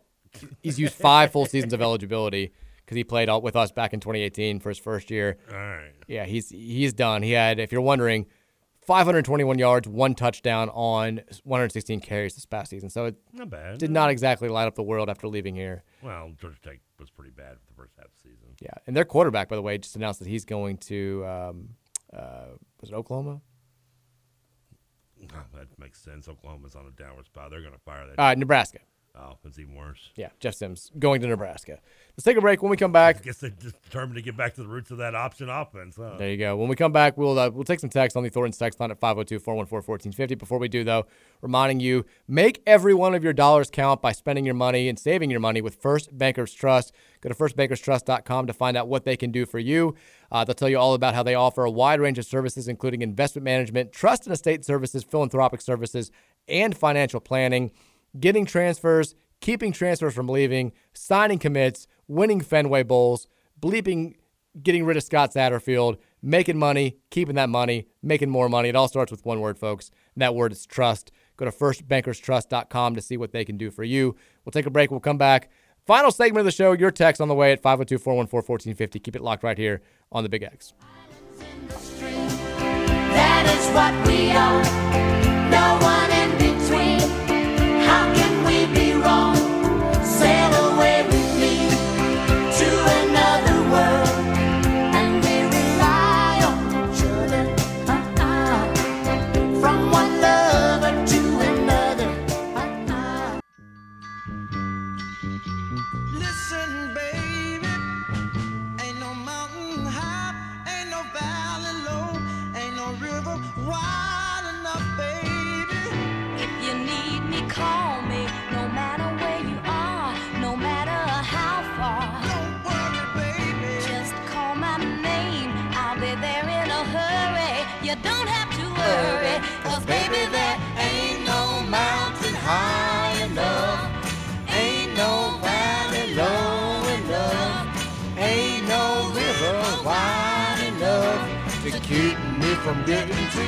you, Jeff Brohm. Welcome in, final segment here, the Monday edition of the Mike Rutherford Show. But if I met Jeff Brohm and looked at him, I would look at him in the same way that Marvin Gaye looks at Tammy Terrell when he's singing the song. You never met Jeff Brohm? Oh, I met him. It's, God, it's been I a was gonna say, I assume you would have No, over I've the years knowing Greg. No, I mean, I yeah, I've seen Greg a thousand times more, but uh, I, yeah, it's probably been. I think uh, last time I saw him was like we were doing an event at Brownies. That's been like Western Kentucky days, probably. Were you sad that you didn't get to ask more questions? Did you want to jump in more? No, I was content. I got, I got, I got, I got, I got. You got your FaceTime in. I got year, I got years to, to, to, to get in there. Don't worry. Hear about the, well, okay. He's gonna be here for decades. Your philosophy and love life too. Um, don't, don't rush the man. He's got plenty of time. Got plenty of time. He's gonna wear you down. Uh, we, too much, too much Trevor at once can be just not good for you, though. Okay, stop. It's like a diabetic eating sugar. You got, you got, you got, you got to take it in, take it in just a little bit at a time. Oh my God! Stop, please, please. Ease it in. Okay. Uh, Trev- Slowly. do you have a? I stop. By the way, I, I think I figured out a good way to like enjoy, to, to embrace the childhood, the child in me in Christmas time. Oh, okay. Okay, 'cause, uh, hear me out here, okay? Like as you get old, and you you you get this, you being a father now of all two and everything, even though one's mine. It's the like you, the, the thing you miss most about Christmas, at least to me, was you know the getting up in the morning and seeing all the presents and being surprised and seeing all the getting open all the gifts and yada yada yada, right? The magic, sure. yeah. The Magic, okay. And that, that obviously fades away as you get both older. And as you get to an adult, it's completely gone. Like, I, I for example, I got my mom a Christmas gift, and Damon Amazon didn't put it in a, a plain plain box, so now she knows what she's getting already. But so, like, it's it's kind of like emptied that way. Do you agree? That that, Not that really. mystery is kind of gone of waking up, running down, coming down the stairs, and like, because you know, you even the gifts you're getting, you probably purchased for yourself or Mary's purchased. You know what she's kind of getting. Well, for me personally, I, but I, I don't I, I don't care about getting gifts at Christmas anymore. Yeah. I don't know. I mean, it doesn't bother me, but it's just like it's one of those things that kind of misses a child. Okay. Yeah. I mean, yeah. It, it definitely changes as you get So, older. so I kind of, I, kind of, uh, kind of backwards way my way into like having that feeling again. So the, the other night, um, very interested to hear this ve- very intrigued, just, just kind of out of it mentally. Let's just say. you know, Okay. just very buzzed. And apparently, I just went on a shopping spree on Amazon. And the next morning, I spent like 500 bucks on Amazon. Okay. Not a freaking clue what I bought. Like I'm getting emails saying like your package is on the way and it shows the total. I don't remember ordering it. So like so the last like two days, like I've had Amazon showing at my house, and it's been like Christmas. I didn't even realize I ordered a new pair of Uggs. Problem is I ordered them too small. What size feet do you have? My me ten and a half. Would you want a pair of Uggs? No thanks. You're too good for Uggs. I'm not too good for Uggs. I got I ordered apparently size 13, which is what I wear in shoes. Apparently, Ugg World, I need like a 16 because my foot's not fitting this 13. And I'm like Cinderella. You only to- wear a size and a half bigger than I do in shoes. I wear 13. Wow. You wear a 10. You know that's that's 10 and a half. That's um, that's more than a size. Size and a half is what I just said. You're going keep going up, but uh, yeah. I said exactly what it what it is. So like, so I didn't even remember I ordered them. So I was kind of happy to see that. I found I, I I got a new Louisville big. I got a new Louisville shirt. Didn't didn't even know I did. Apparently, So basically, you're saying that the way to recapture the magic of the Christmas of your youth get completely is to get drugged out, get bla- blackout blackout, go online and shop and spend an inordinate amount of money on things that you do not remember, and then just wait as they arrive at your doorstep in the days and weeks ahead. Yes. It's not the worst idea you've had. I mean, I think it's I I think it's a great idea. It ranks right up there with my idea of, you know, strapping a, a, a battery to your nipples for a car and, and for alarms in the morning to wake you up.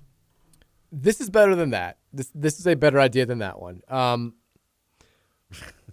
do you have any idea? Like the good thing about this plan is that I don't think that you For the record, I didn't. you even, don't know when it's going to run out. Like you, may think that you've gotten the last of these gifts, but you don't. You're not sure. Oh, I got an email just on the way here, and I was like, your, "It says your order is on the way," and I'm like, "I don't know what it is." You could be getting stuff through for like early January. It's like seventeen dollars and thirty one cents. I'm like, "What did I buy for seventeen dollars and thirty one cents?" Yeah, see, a lot of people, myself included, have to like you, you kind of translate your the, the magic that you experienced as a youth to like your kids now. You, you try to see Christmas through their eyes. Well, yeah. But you don't you, without having kids, you got to find another way. This again, not the worst idea you've ever had. And thank you. Just getting to a point where you don't remember what you've ordered. Not a clue. And then it just kind of comes in. Yeah, that's I mean, it's not exactly like unwrapping presents that, that Santa brought, but And in some ways, I apparently I did order some other gifts for other people too. I don't remember. also fun. yeah, because I opened it up today and I was like, "Why did I get?" Oh yeah, that's for Dugan. There you go. I love it. That's good. Uh, 502 414 1450 is I the mean, what's tomorrow going to bring? I don't know. You know, hey, It's like the Amazon guys coming to the car. I'm uh, walking to my house. Dogs are barking. I'm like Santa. I want it to be something like really creepy that you're like, why, you're you're like, I don't, I can't get back in that mindset. I don't even know why I ordered this. Well, who would this even be for? Is it for me? No, I, I want you to be terrified of what you ordered in a haze. Oh, I did that one time when I came. I, I ordered like a big old case of smart food bags, popcorn. I had bag, had individual bags of smart smart food sitting around my house for months. You like smart food though. I do, but I, you have no idea how much I actually ordered. Texter says, uh, just tuned in, and the first thing that I heard was TK talking about blacking out and ordering $500 on Amazon. Way better than Sports Talk. uh, Scooter Dingus has chimed in and also says, probably should start saving that money to cover that $500, Trev. No, Oh, the bet. You won't be the using bet. It, you won't be using to take that bartender out.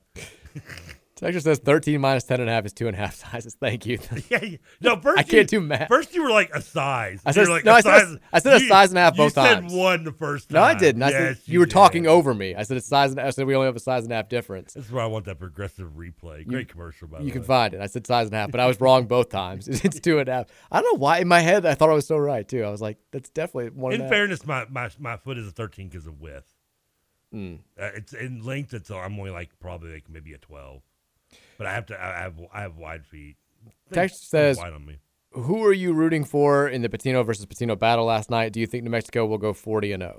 I would if I was rooting for. I would- love Richard. I would. I love them both, I would have love voted. Richard. But you had to pick one. I'd have picked Rick. I'd pick Richard. He's got more to gain. Iona's in a one bid league anyway. They're not going to have an at large profile. New Mexico being undefeated, they don't have a great profile, but they could theoretically have a shot if they had a really good season in the Mountain West, but got knocked out in the tournament, have enough of a profile to get in. I just love that that Richard he clipped an interview from Rick's like uh, post game co- comments that everybody was, you know, all the Louisville fans were sharing after they beat Princeton, where he's like, Quinn Slazinski, our best shooter and rebounder, yeah, we'll probably have him back in about two weeks. And Richard clips it and goes, "Oh, so he's definitely going to play against us." And he did. He came back last night. It was it was wonderful. Like just I, I enjoy that. well. Yeah, but I don't know how he played, it, but I know that, uh, that Mexico won. It was a close game. It sounded like it was a crazy environment. But Richard's also like he's like the funniest Instagram follow that I have. we did get pulled by that clickbait of him. where I was like, he's averaging like 18 and eight. You're like, wow. We look at his, he only played two games. Yeah, I- yeah. No, you were. I was like, I was like, damn. I was like, I can't believe. I didn't. All I saw was the headline. Texas says, How many people vote on All American football players? I asked because during the bowl game, they mentioned that Pace from Cincinnati was Cincinnati's first unanimous first team All American. This is kind of hard to believe with uh, as old a school, as old as the school is, and all the good players that have come from there. Bonus question How many unanimous first team All Americans has U of L had? Bonus question: How many really good players can you name them in Cincinnati? That's what I was going to say. I was like, It's not that. I mean, I mean, they- UC football is not, exa- this is like their 12th bowl game ever. Even the Kelce, I noticed that in the game. notes. Kelces as good as they are in the NFL level. Were I mean a fourth round and sixth round pick coming out of the draft. I mean, obviously Gardner and Ridder most recently, but Now we looked up the unanimous All American stuff. Oh, No, I take it back. We looked up the preseason All American stuff because Caleb Chandler was like on everybody's All American list, yeah. and we realized that it was the first time that it happened. Everyone was like, "Well, it had to have been Lamar Jackson." Lamar wasn't even a preseason All American the year after he won the Heisman Trophy because I think like Mark Sanchez and some other people were getting, or Mark Sanchez, Josh Rosen were, was getting all, all this love. Um, Deshaun Watson maybe. yeah, well, Deshaun was gone Oh, after right, he's 2016, after but yeah, Baker. Mayfield was getting a lot of love. He ended up winning the Heisman. Well, he stole the Heisman. So you like like quarterbacks it's hard to be unanimous because there's so many good ones. But I can't tell you how many unanimous All Americans we've had in football. But I think it's more than one, right? For some reason, I want to say Sam Bradford was. I mean, uh, uh, Sam Madison was. We've or had maybe even Ray Buchanan. Those two names come to mind right away. here's the answer. We've had seven consensus All Americans. Okay, was I right on either of those two? By the way, Um, I'm trying to find because it it just says consensus at the top, but then it looking at the let's see consensus. others that could. Be. Lamar Jackson was a consensus first team All American in 2016. Well, Heisman winner, though, okay. Gerod Holliman in 2014, which makes sense. He set the interception set- record. yeah, Dumervil, maybe. Elvis Dumervil in 2005 is the third. Um, who else? Lenny Lyles back in the day. Well, that was, yeah. Ernie Green in 1961. That one would have not. I mean, I would have guessed Lyles at some point, probably, but never Ernie Green. Sam Madison was a football news first team, Ah, but still an All American. he wasn't. He wasn't unanimous. uh, Yeah, I mean, he was a second round pick, Yeah. but and Buchanan wasn't on there, Um, or Joe Johnson, maybe. I don't see. Ray Buchanan was a football news second team All American, and an honorable mention the two years before by the AP. Also, second round pick. Uh, Joe Johnson not on the list. Yeah, he was just a high draft. I think back. He was a United Press honorable mention in '93. I doubt Ted Washington was on there. Just reeling off names now. He's not on there. I'm thinking just impactful defensive players throughout Louisville's time, really. Yeah. And I don't know why I'm focused on defense so much because, I- well, I mean, I guess it's because, I mean, short of Lamar, I mean, has there been enough? I mean, maybe Arnold Jackson. I mean, he did he did set the record for rank receptions in a season when he his senior year with hundred. Yeah. Or J- Jamie Asher, maybe. Not on there. No. Yeah. That's it. Uh, so there's your answer. But since he, I mean, I guess maybe you'd think like one, but like they don't have like a rich football. They've been good recently, but this is like the best era that they've ever had in football. Oh, by far, not not, not even close. I mean, I was shocked looking at their game notes. that They've been to bowl games in five straight years. This is this was the 12th bowl game they've ever played. yeah, Cincinnati football was, yeah. I mean, think about that. We don't have a rich history, and this was our 25th bowl game. I mean, that's. I mean, I'm trying to think of good players won Cincinnati before, in the before like 2000. I mean, I can't. There's got to be one I'm drawing a blank on that I, I'm going to feel stupid for, but like, there's not many. Texture says uh, Stephen Herron only has 10 sacks in four years as an edge rusher. That doesn't quite seem like an impact transfer or suitable guy to replace Yasir. Yeah, but you got to remember he's the edge rusher is kind of a he's playing more of like a traditional linebacker role in that Stanford What- defense. what- by the way, what was Greenard's numbers with us before he went to Florida and he became a pretty good impact player there? Yeah, fair point. Texas says there's no way that this basketball team wins an ACC game. I think they do. No, I mean They're not going 0 20. No, no. Again, if you play if you play the level you I played against go in 20. Western Kentucky, then I there's no doubt. You play at that level against you, you play that way against NC State, they can beat NC State. I know they would be able to, at least split with Georgia Tech and Pittsburgh if that's the case. That's the thing about the Western game is that now you at least know that that type of performance is po- is possible. If they didn't have it, if they'd won like 59 to 56 and it had just been really gross, like every other game they've played, you'd be like, I don't know if we can beat anybody because I don't know if we can score enough. But now, even though they did not carry that momentum over into their performance against Florida A&M, you still know they can do it. So that gives you hope. You, you see 20 games, the ACC is not overly strong this season. You'd assume that at least on one of the nights against one of the like I don't know eight, nine, ten winnable opponents that they have that they're going to go up against. God, this is again. It's just when you keep talking and you realize what you're talking about, it just makes you so sad. They're not going to go 0 20. I feel semi confident in saying that. Well, by the for the record, Cincinnati has had only four consensus All Americans in their time. Well, the texture said they only had one. That's what they said on the broadcast. They had that wrong. Uh, they've got uh, Pace and Gardner from the last two years, and then the other two, the other two were kicker Jonathan Ruffin in 2000, and I should have remembered this name, the name Kevin Huber, punter, in 07 and 08. Oh yeah. So I mean, outside of the, the punter and the kicker, that was I was thinking, I'm saw Gardner. I'm pretty sure was yeah um, an All American last year. It makes sense if he was. Yeah, I would be shocked if he wasn't. Texas man, these Sam Hartman rumors to U of L would be just the cure for my current state of rectal vomiting. Go, go, Brohm, go Cards, go Kroger. I'm sorry about your rectal vomiting. Isn't that just called diarrhea? Yeah, he's just he's cleaning it up for us. nice little euphemism. I'd like to have Sam Hartman here as well. I'd be okay with that. Texas says 13 minus nine and a half equals three and a half. No, I'm at 10 and a half. You do have kind of small feet though. The math show. 10 and a half is big for my size. Uh, I don't know what I hear. Yeah. I mean, I'm, I'm a short guy. Texas, don't think for a second that just because we beat Florida A&M that it wasn't in fact the worst damn display of dodgeball I've seen in 40 years. It was bad. We didn't. Yeah, it, was- it was. There's no way to slice. It was bad. I mean, the only positive I would say is that if we played the, that was kind of the way we played in the first three games of the season, and we lost all three of those games by a point. At least we. I think we played better in those games than we did on Saturday. That's could be. Florida A&M would is way worse than all three of those teams. We played poorly. Texas Charli XCX sings the hook of that song. Cool. I like Charli XCX. Is she is she Asian? No. Damn it. I was busy thinking about boys. It's a good song. I don't know why I pictured her as that. Texas, just remember Trevor Lawrence is the NFL version of WWE Matt Riddle. I've got no idea what that reference means. oh, means. they're not even close. so you disagree? They look. They kind of look. I mean, well, he looks more like Adam Driver, but they. I mean, they have that kind of look. But no, Matt Riddle is the guy who got kicked out of UFC because he just basically said, "I don't care what you say. I'm smoking weed." And Hmm. I mean, he they've even they even skidded into that that whole thing. I mean, he comes out with no shoes on, calls himself bro. I mean, he's the typical stereotype pothead on even on WWE. Which amazingly they they they they they curved into that. Went with it. I think mainly because Vince thought it was funny, even though he didn't know what it really was. But they, um, yeah, it's he teamed up with uh, Randy Orton and RK Bro. And he, I, I even bought the shirt just because I thought it was funny. It says uh, RK Bro 420 says let's get high. Texas, I think that Trevor doesn't realize that the World Cup isn't a United States event. They don't even need to appeal to the casual American fan. then then then, why, then they shouldn't give a bleep what I think. Then let's move it to the winner every every time every year. Well, they did it in Qatar just because of the climate. I know, but it sucked.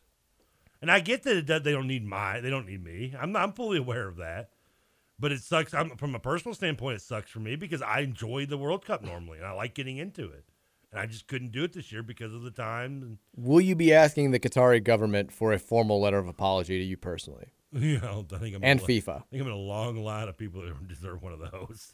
So far down, I don't think I'm going to be getting it. I wouldn't recommend a request. I think the odds of me paying off my medical bills are uh, in full are about about like more likely than me getting that letter. Text is another U of L girl this hour just matched with Hartman on Tinder.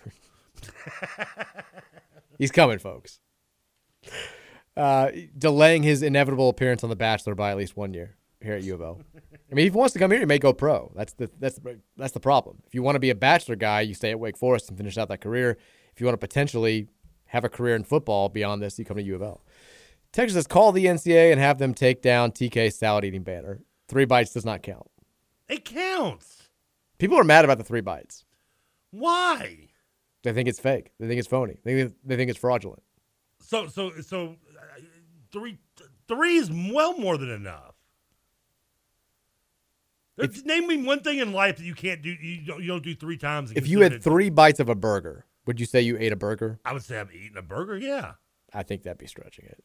You've you've you've had three bites of a burger. You haven't eaten. Eat, three is more than name one thing in life that you can't do three times and not say that- that say you can't you didn't accomplish it, other than like maybe suicide. bites of, of a meal.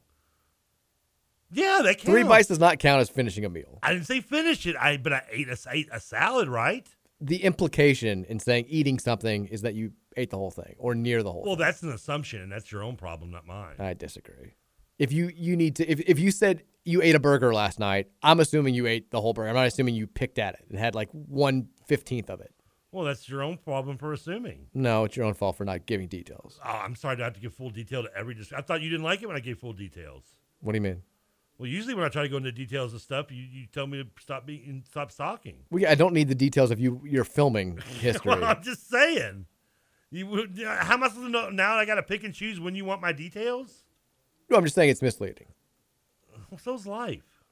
Texas says, according to an owl, it takes three licks to get to the center of a Tootsie Pop. So does, Thank you. Does T, does that mean TK is correct? Name it. See, look. No, doesn't mean you're correct. Look at that. Th- Three, three licks. No, I took that the Tootsie Roll Pop. By the way, for the record, does it's not possible. Texas says Twitter poll should be used to decide a salad redo. Texas one bite, one strawberry, one spit up equals zero, zero salads eaten. Oh, I, they cut the video off. I I swallowed. He did have two more bites. and I swallowed. He did. He did. Cue, cue up the Bush song. Swallow. Texas Munchie Legaux was an All American for Cincy in his own mind. that was one of the most fulfilling games of all time when he said he's better than Teddy Bridgewater. That's he threw four picks, including one in overtime to end the game. It's like, oh. Texas says Vassett probably decided to follow Satterfield after seeing how often Cincy punted on Saturday. it's a good text. I mean, if you're Cincinnati, if you're a Louisville fan, we- we're, we're over the moon, right? If you're a Cincinnati fan and you watch that, and then you just go back and watch and look at Satterfield's track record, at Louisville. I mean, you've got to be depressed, right? Well, no, you tell yourself that it's that was Satterfield's team, it was his system, and that's you know they're going to make it better. They're better than us right now, so him coming here will make us the better program than we were. Like uh, that's what you tell yourself. But then right? you just sit there and got smoked by us. And you also heard that Caleb Chandler after the game is saying that their players are actively telling the Louisville players how much they don't want Satterfield to come there, which may or may not be true. I like to believe that it is. So you've got one side, you got Louisville players screaming F Satterfield on video after the game. You've got Cincy players apparently telling Louisville players that they don't want Satterfield to come there. It was a rough day for Scott Satterfield if he was reading any social media coverage of that game. He had to have been like, I just want to get through the holidays, guys. oh, Charli's from England, by the way. Charli XCX? Yeah. Okay. Texture says Dani sounded super disappointed in the way that they played Saturday night. She did. I think she thought that they, again, it looks to us, and we are volleyball novices. It looked to us that Texas was just superior, and I think they were. I still think that we, I mean, obviously the second set we we played poorly. You don't lose to 25, you don't lose 25-14 without playing poorly, uh, with us being as good as we were. But I still think if you played 10 times, Texas probably wins seven. I think. I mean, I looked like they came in and kind of popped us in the jaw early and just mentally kind of took us out of the game. We started off great again. To We won the first we- three points. I mean, we really couldn't.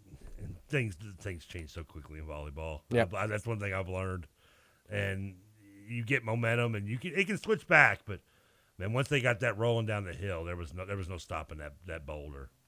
it didn't help. Like we got off to, like Anna didn't get off to a great start. Who's been our best player in the tournament, and their best player Logan Eggleston was unstoppable. Like she played her best set right away, 10, uh, 10 kills in the first set, and it was like you know that's what you want. You, National Player of the Year is supposed to step up in those situations, and she did. She was incredible.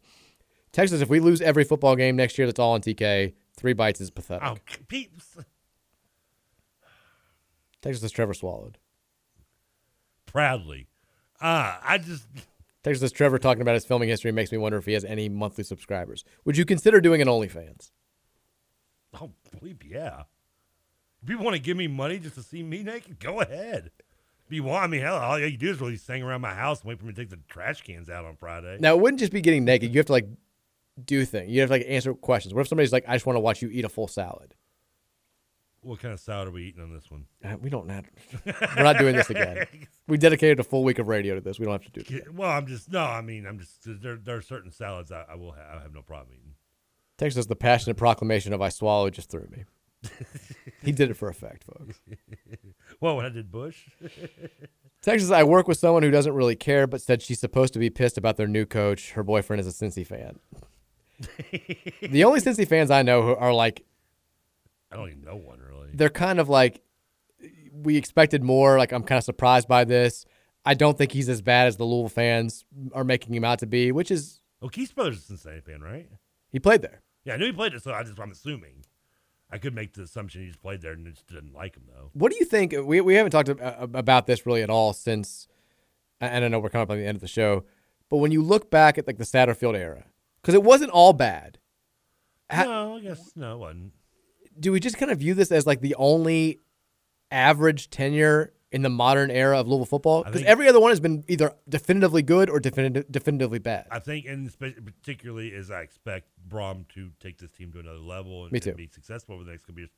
I think in ten years we look back at it, and it's going to look back as more worse than it probably really was. Uh, I think it'll be kind of the, the the nostalgia won't be kind to the Satterfield era. I think you'll just remember it kind of you, you, the the the excellence of year one, the ACC Coach of the Year and winning eight Mhm. games. I think that will get lost in the in, in in the fold of what was just the bad taste of like that first bite of salad I took that was the end of his tenure here. I think you have to hope that the Satterfield tenure looks worse five years from now, ten years from now than it does right now, because that would mean that Jeff Brohm, Yeah, that's- or whoever comes yeah. in, like like starts winning eight, nine, ten games consistently, and you're like, man, can you believe that we argued about keeping a guy after going 500 after three Yeah, seasons I and all think- this stuff? I think that's what that's it- what you hope, right? Yeah, and that's what I kind of expect. Like I said, we're ten years from now. Brohm's, you know, made one, made one one shot into the uh, the, tur- the BCS tournament. We've won. We can make him beat with ACC. We're winning nine, ten games. Because the fear is you look back in ten years and you're like, eh, it wasn't that bad. Like he, you know, he went. We went to three bowl games. You know, we did this. Like he was. You know, we were mad about him at the time, but he ended up being one of our best. Like that's the fear. The hope is that you're like, man, that guy sucked, and we didn't realize how bad it was until we got somebody else. And usually, in most cases, when you look back at nostalgia like that, you always kind of give it the, the props to the positive for just the, the Yeah. thought of being nostalgic. I I, I, I think that's what it's going to be. That, that that one year, that one eight plus, he's going to get lost in the mix, and it's going to be remembered as just the average that was Satterfield, especially if he falls flat on his face. Kind of like when we talked about Ron English, and I say, you know, listen, I mean. When people had this bad taste of Ron English coming here because of what he did at EMU, and he's kind of stuck with the Kragthorpe name. But he wasn't awful at Louisville as a defensive coordinator. Real quick, Rams at Packers tonight. Ram, uh, Packers seven and a half point home favorites. Who you got? Packers win and cover tonight. Packers win and cover. Rams have they, they packed it up, and I need the Rams to keep losing because the Lions have their draft pick. I got nothing going on fantasy wise tonight, so I don't care. I'm done. I'm, I'm on. Now I've got to find a quarterback for next week. Everyone have a fantastic Monday night. We're back here tomorrow at three o'clock. The Cardinal Insider with Jody Demling is up it's next. You're right. You're right. I did it.